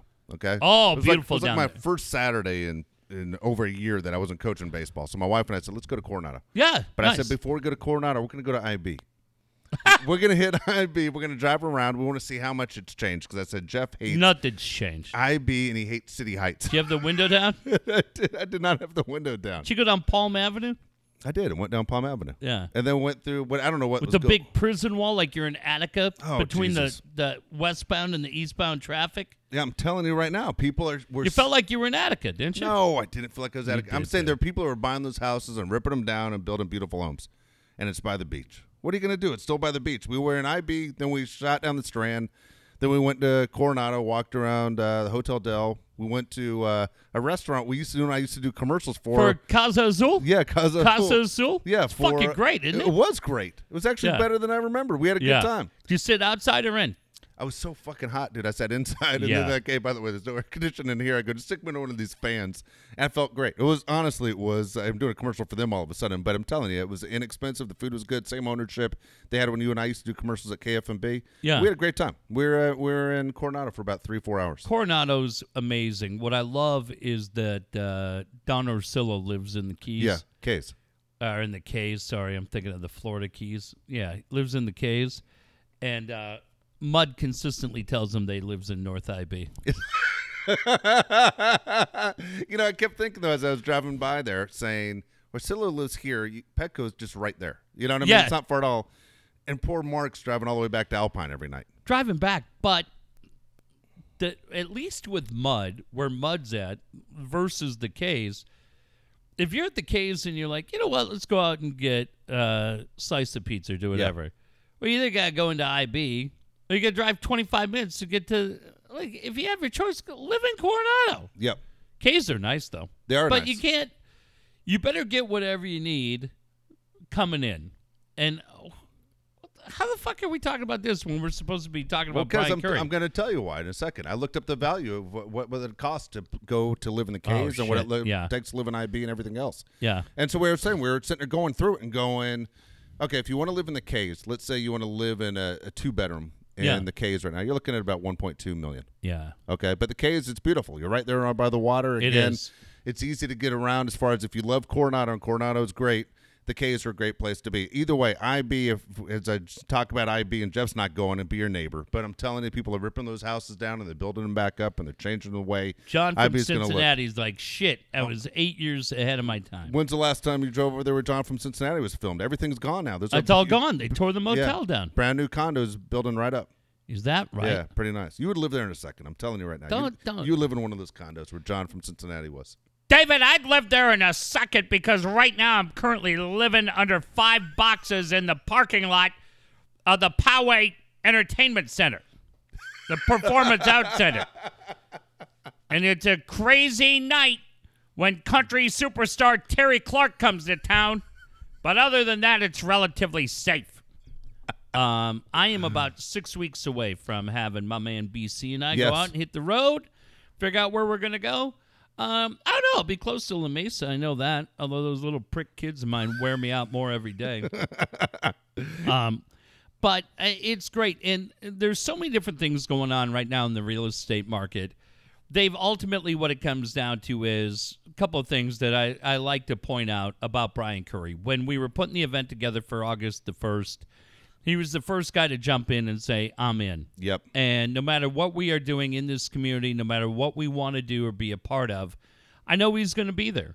But um, with everything that has been going on and challenges and stress and everything else, that's probably the least stressful part of the whole thing I agree with you. is that I know uh, I'm looking forward to that day. Yeah. I'm looking forward to it. And I know that for Brian, it's not just a commission.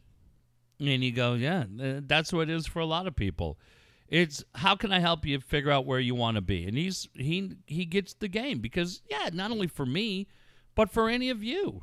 But I loved when he said, "Hey man, if we get somebody closed and you mentioned the Dave and Jeff podcast, we're kicking a grand to the event." And I know that he will be active. You'll be active. I'll be active. Tracy will be active with all the silent auction items. It's going to be so much fun. And at the end of the night, when we get to thank all the charities that will be there, so many of them will be represented. Um, and I will. I will make a point of pointing out Dan Tyler, Yeah. Alan Taylor, uh, Brian, Ryan, all the guys that have been our partners, have had our back on this thing from day one. I just I couldn't be more thankful to them. I couldn't be more appreciative. I know Dave, you feel the same way Exactly. and uh, because it's their support that allows us to think big and go chase these things.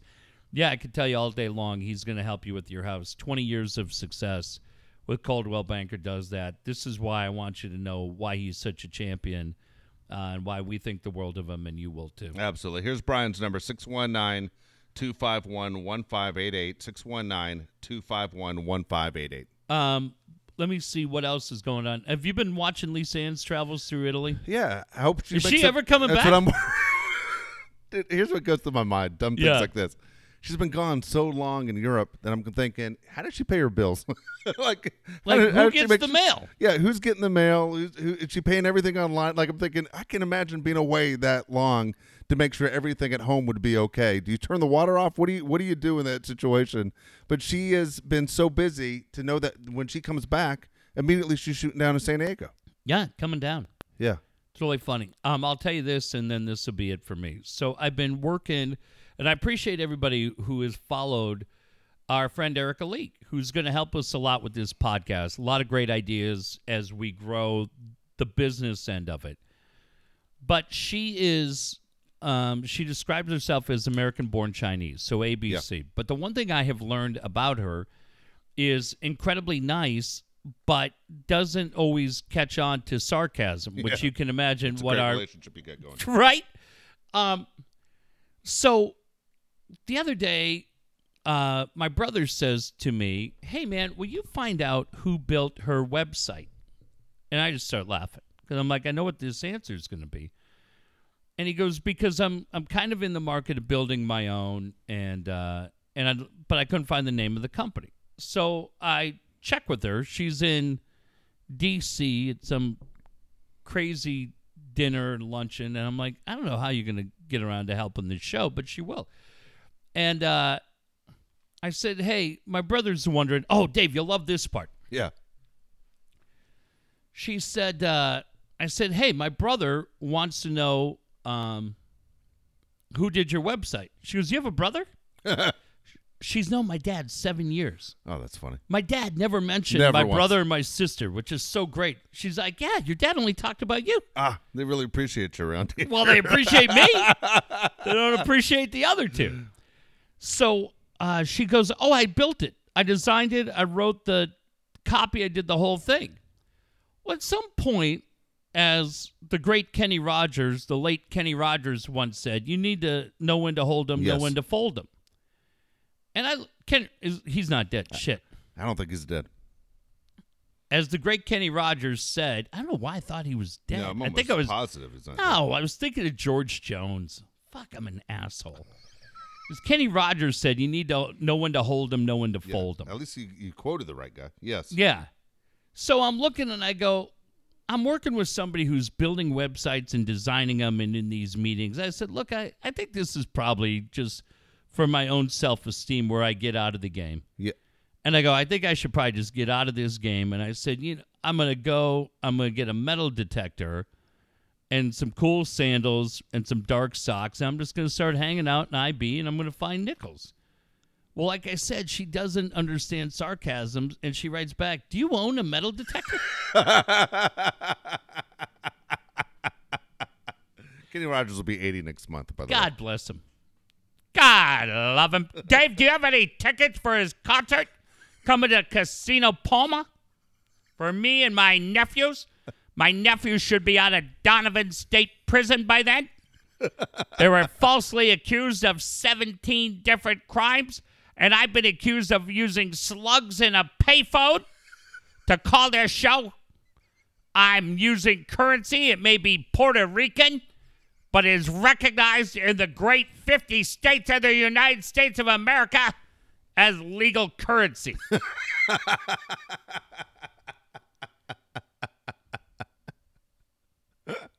I've also got a new job. You should all be proud of me. I'm stealing food trucks and then selling them back at a profit.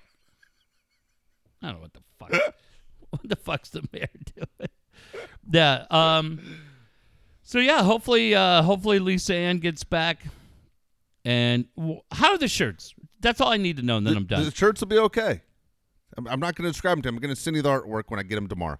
All right, I will say this: Yes. we are raising money for charity. The shirts are going to be for sale Yes. that night. However, oh, I've got uh, this will be. I know I've said it. Billy's getting a free shirt, right? Yeah, of course. Fifteen hundred Yeah. bucks. He's donating. All right. What's our? What's our? We've got some dudes that donated Yeah. some big money. Well, I know they'll all buy them. Yes. you guys all buy. Fuck it. We'll worry about that later. Um, and I found the Jack Daniels bottle, and I just I'm stoked. Katie Temple's coming down. So many people are coming down. All I need to know, Dave, is for you right now. Let me ask you this: Who do you want media wise there? You talk about Susan. She'll come down. Yeah, dude. of course. She'll be there. Anybody else you're thinking of? There we go. Fuck, man. These are the guys. Stacy Taylor telling me he's coming up Yes, from that's Mexico. awesome. Means so much to me personally. I hope people. Are, I tried to get. To, I'm hoping Ken Kramer will show up.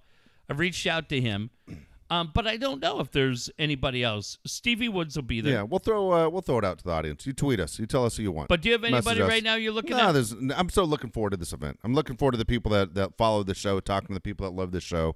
I'm looking forward to the whole deal. I want to see Yeah. just see everything happen. Disappointing Joseph's Yeah. locked in from seven to eight. Sean Walchef and Callie Comfort are coming down. Uh, and that part, and what I'm just telling everybody, I, I, I would think this goes without saying. There is no dress code. No, If you want to show up in shorts and And flip flops, you're fine. Who gives a shit? yeah, it's right on a golf course. It's outside. Yeah, it's gonna be great, Yep. and we'll do uh, if you need voicemails or whatever.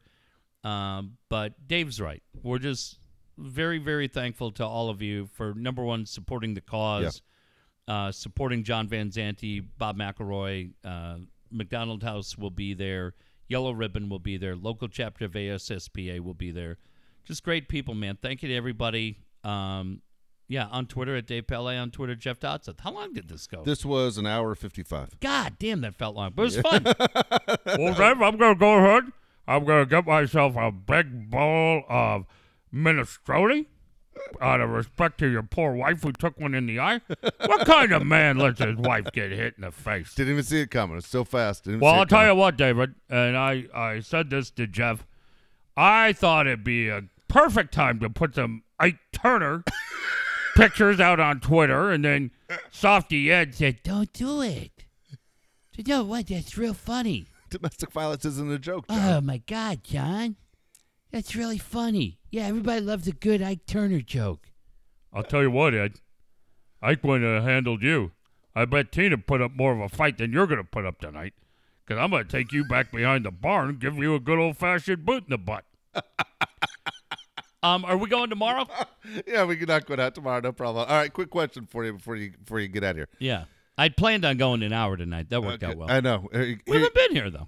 yeah. Okay. So here you go. ESPN wrote to me the other day and said, "Hey, you still down for covering the NFL for us next year, Charger football?" So my question to you is: Should I ask ESPN? Said, "Look, I know I've done the Chargers for 25 years. Yeah.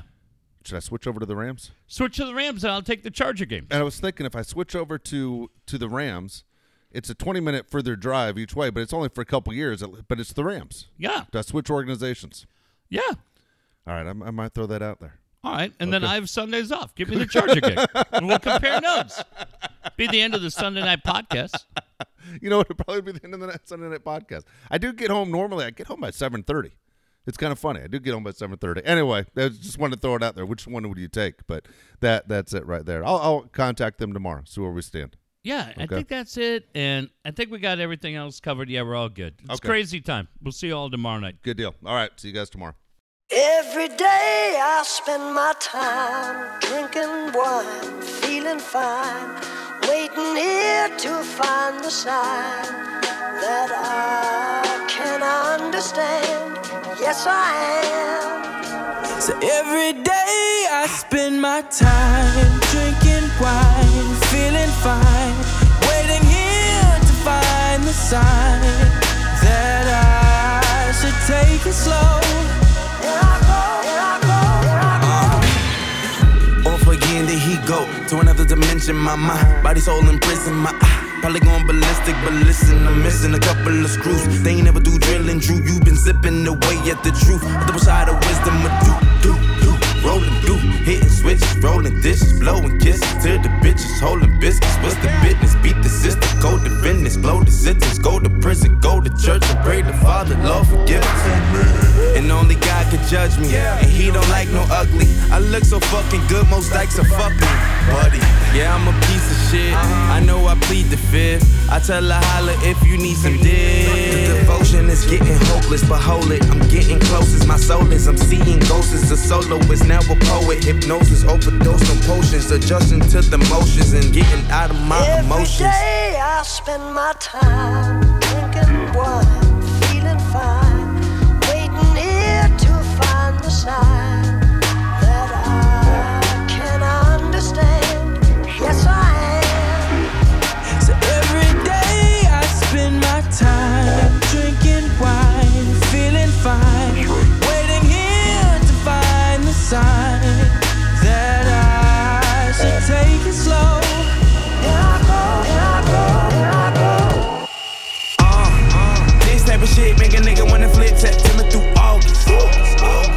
type of shit got him busting off the clip in the middle of the office. In the message to the bosses. The misfits new outfit is on the block list. Gorgeous hoes keep it saying that they cost it. Cause the Porsches get them nauseous. Cause I ain't even mad yet. Niggas caught me in a good mood. Paparazzi nag a nigga chillin' at the bag check. Hope they show me in my good shoes. When Papa got the brand new bag, Rocco got the brand new rap. That's good news. Hood dudes usually don't look like you. How I better get a deal and come back and the whole hood look like you. Screaming pimp squad, hold it down. Can't drive, bitch. I'm legally blind, bitch. If I live or die, it's up to me to decide. Shit, niggas copping guns like they legal to buy. The only key to survive and get a piece of the pie is to agree with a lot or just believe a facade, bitch. And I'll be fine just to drinking my wine, bitch. I, I, I got the love birds chirping at the window, but I don't need love no more. I'll be fine. Sipping wine, taking time, slow. I got the love birds chirping at the window. But I don't need love no more. I'll be fine, sipping wine. So every day I spend my time drinking wine, feeling fine, waiting here to find a sign.